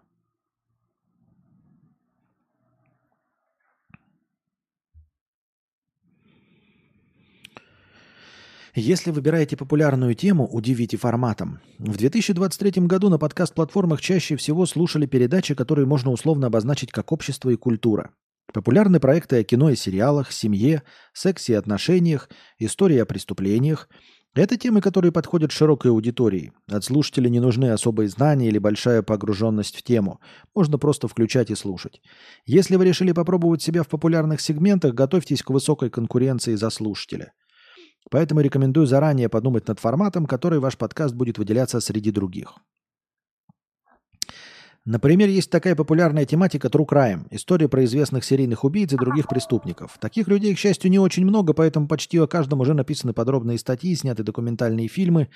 Историю, про которую никто не знает, сложно найти, но это не помешало подкасту «Дневники Лоры Палны» стать одним из самых популярных в этой сфере, причем не за счет какого-то особого журналистского расследования или поиска преступлений, о которых раньше никто не слышал, а потому что слушателю предложили простой, но необычный формат. Почти никакой зловещей музыки, никакого загробного голоса, как у многих, а дружеская беседа двух людей на жуткую тему, но со смехом и шутками – Аудитории это зашло. У каждого выпуска тысячи прослушиваний, а открытые записи набирают полные залы. Пример из другого тематического блога «Семья и отношения» о воспитании детей и проблемах, связанных с этим. Сказано очень много. Совет номер три. Настройте хронометраж и график выхода подкаста. Чтобы подкаст стал популярным, ему нужно встроиться в еженедельную или ежемесячную рутину человека. По опыту общения со слушателями я знаю, что чаще всего подкасты слушают во время каких-то скучных бытовых дел. По дороге на работу в машине или общественном транспорте, во время уборки или прогулки с собакой – по моей практике оптимальный хронометраж подкаста 40-50 минут. Такие ролики зрители могут слушать за один раз. Как правило, если человек нажмет на стоп, то вряд ли он будет еще раз включать передачу, скорее всего, попробует что-то еще. Поэтому не стоит записывать трехчасовые опусы. Если же хронометраж будет слишком коротким, 15-20 минут, слушатель может и не включить выпуск вовсе. Например, человеку предстоит уборка. Короткие подкасты можно записывать, если жанр предполагает конкретный ответ на конкретный вопрос – Важно поддерживать график выпуска. Будет здорово, если слушатель привыкнет к рутине. Например, раз в неделю по четвергам выходит ваш 45-минутный подкаст о коротких путешествиях. О том, как раз э, он, а он как раз в это время едет домой по пробкам и размышляет, чем ему заняться в выходные. Я видела примеры, когда именно нарушение хронометража и периодичности были причиной того, что подкаст терял популярность. Первый выпуск получал хорошие цифры, но записи выходили нерегулярно, в разные дни, продолжительность скакала от получаса до двух с половиной. В итоге к шестому выпуску показатели падали, и подкаст после первого сезона умирал. Закладывайте на маркетинг около 15% бюджета. Общий бюджет подкаста обычно складывается из почасовой аренды студии, оплаты монтажа, записи джинглов и маркетинга. Один час записи в студии в Москве стоит примерно полторы-две с половиной тысячи. Еще пять тысяч рублей придется потратить на монтаж, когда специалист выравнивает громкость и чистит шумы, убирает слова-паразиты, покашливание, переставляет смысловые блоки, нихуя себе. Можно сэкономить и найти фрилансера на Авито – еще может пригодиться саунд-дизайн. Это вставка звуковых эффектов, музыкальные подложки. В среднем специалисты берут 5000. Скорее всего, нужно заказать джингл, несколько тактов музыки, условная фраза «подкаст такой-то», голос его же ведущего будет стоить примерно полторы тысячи. А вот вокальный джингл, где нужно фразу, споет певец или певица, по моему опыту обойдется минимум в 15 тысяч. Не обязательно для каждого подкаста заказывать дизайны джинглы. Бывает, люди покупают, они арендуют студию – другие записывают звук на телефон и монтируют сами. Но в среднем я бы считала бюджет так. Один выпуск стоит от 10 до 20 тысяч рублей. Нихуя себе, блядь. От 10 до 20 тысяч рублей.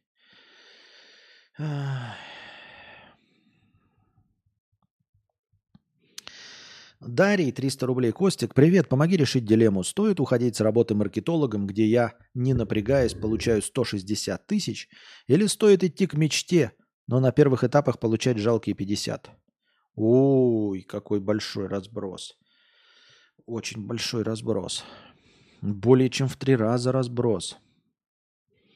160 не напрягаясь или попытаться пойти к мечте, но опуститься в три раза.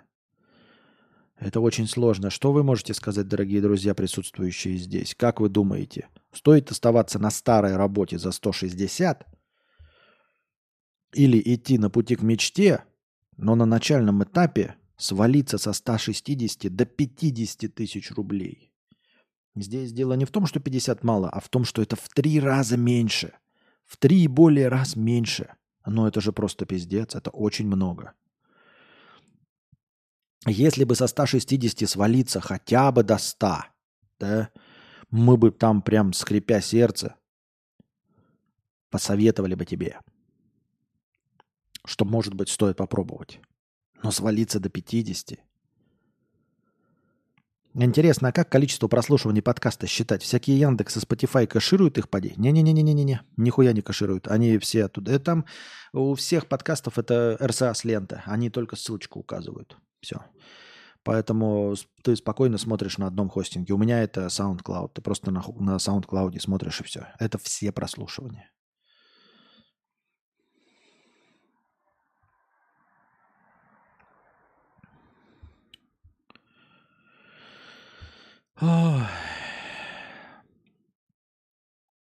Сам по себе подкаст вряд ли выстрелит, его нужно продвигать.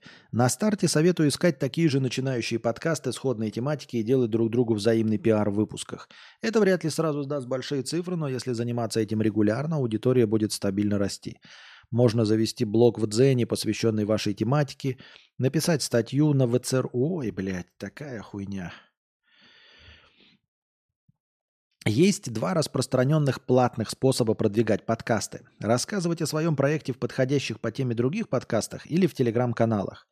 Первые можно найти в каталогах. Обычно у каждого проекта есть контакты. ВБББ. Какая-то хуйня, блядь. Если честно. Опять неприменимая нихуя. Осенью 23 года за одно размещение рекламы о молодом подкасте стоит платить около 1000 рублей. Выделить на это порядка 15% от общего бюджета проекта. Например, на производство в месяц уходит 40 тысяч. Значит, на раскрутку выдели, выделяете 6 тысяч. Продавайте рекламу не на один выпуск, а на сезон. Обычно подкасты монетизируют с помощью продажи рекламы. Сделали проект, раскрутили, продаете интеграционным компаниям, которые заинтересованы в вашей аудитории. Можно договориться о продаже одного слота в выпуске, но интереснее сразу обсуждать пакетное предложение, интеграцию на весь сезон или хотя бы несколько выпусков подряд. Если у подкаста нет регулярной аудитории и десятков тысяч прослушиваний, рекламодателей, скорее всего, придется убеждать. Ой, все это понятно. Продать целый сезон за раз обычно получается, когда каждый выпуск набирает в среднем 10 тысяч прослушиваний. По моему опыту, цена такой интеграции в среднем 100 тысяч рублей. Но просто наращивать просмотры и ждать, пока рекламодатель сам придет, мало. Придумайте тематический спецпроект и предложите его тому, кому хотели бы продать рекламу.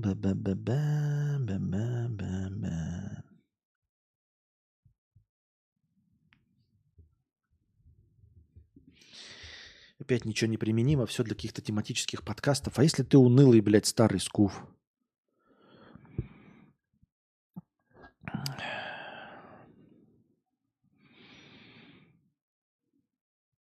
Аквакром пишет, накопить денег и сваливаться в 50к. Понятно. Вот рекомендует сначала накопить денег, а потом попробовать воплотить мечту. Я бы имхо за мечтой бы погнался, но это лишь мое имхо, пишет Никита. А так выбрать стоит мечту, если тебе мечта настолько сильно важна и ты хочешь. Если не так уж и сильно хочется и нужна мечта, то и не надо. Ну вот смотрите, вот у меня, например, мечта, да? Смотри, Дарий. У меня мечта написать книгу. И нет такого варианта, чтобы э, моя мечта воплощалась. Она зависит только от меня. Поэтому мне кажется, да, вот с моей колокольни, я вот сейчас только благодаря Никите это понял, что с моей колокольни, если бы у меня была какая-то мечта, которая легко бы, например, воплощалась, э, просто переходом на другую работу с меньшую зарплату, я бы пошел. Понимаешь? Ну, представим себе фантастическую ситуацию, при которой я бы э, писал книгу, за, ну вот если бы у меня сколько было, 160 тысяч, а мне бы предложили 50 тысяч в месяц, но я бы писал книгу. И получателя не интересовало бы, ну, то есть качество моего произведения, потому что я же не могу за него отвечать. Ну, представим себе, да, что какой-то бы э, миллиардер позвонил бы мне и сказал, что я вот предлагаю тебе в, в три раза меньше получать, но ты будешь работать писателем. То есть ты просто пишешь книгу, получаешь результат. Не, не, не сидишь, не халявничаешь. Но вот э, в конце месяца э, предоставляешь столько-то страниц готового текста. Но больше ты стримы не делаешь. Все. Делать тебе ничего не надо, но ты получаешь в три раза меньшую зарплату. То есть вот ты на зарплате писателем работаешь. Работаешь писателем. Вот на воплощение своей мечты. Вот, я тебе оплачиваю в три раза меньше твоей зарплаты. Э, я бы пошел. Но это я сейчас так пизжу, мне потому что никто не предложит, потому что что бы и нет. Конечно, мне в три раза меньше денег не хватит в принципе вообще. Просто мне на жизнь их здесь не хватит. Но э, будь мы в состоянии до войны, и находись бы я, например, в России, я бы рискнул. Вот, если бы мне приходилось бы жить э, в, загнивай... в так называемой загнивающей экономикой РФ, то, ну и, допустим, со своим жильем мне не надо было бы платить, я бы попытался. Вот при, в таком условии. Просто мне за писательство никто платить не будет, понимаешь? Но если есть возможность повоплощать свою мечту за зарплату хоть за какую-то, потому что в большинстве своем мечты, они какие? У тебя там мечта есть э, дегустировать пиво. Но никто никогда тебе не предложит работу дегустировать пиво. Поэтому мы все находимся не в твоей э, позиции. Костя, я тот самый миллиардер, давай становись писателем без стримов. Я тебе, конечно, верю. Разве могут быть сомнения? Ну и все, ребята, мы ушли глубоко в минус. Надеюсь, вам понравился сегодняшний подкаст. А, если хотите, заказывайте кино или горы, вот, или какие-нибудь еще другие. Но предлагайте, естественно, с донатами, там еще с чем-то, а не просто. Так-то я готов смотреть видосы, слушать музыку, что угодно, там, ЧГК, но это, видите, все не заходит. А, если хотите, то жду ваших предложений. А если нет, то донатьте в межподкасте. Ждем вашего возвращения на следующий стрим.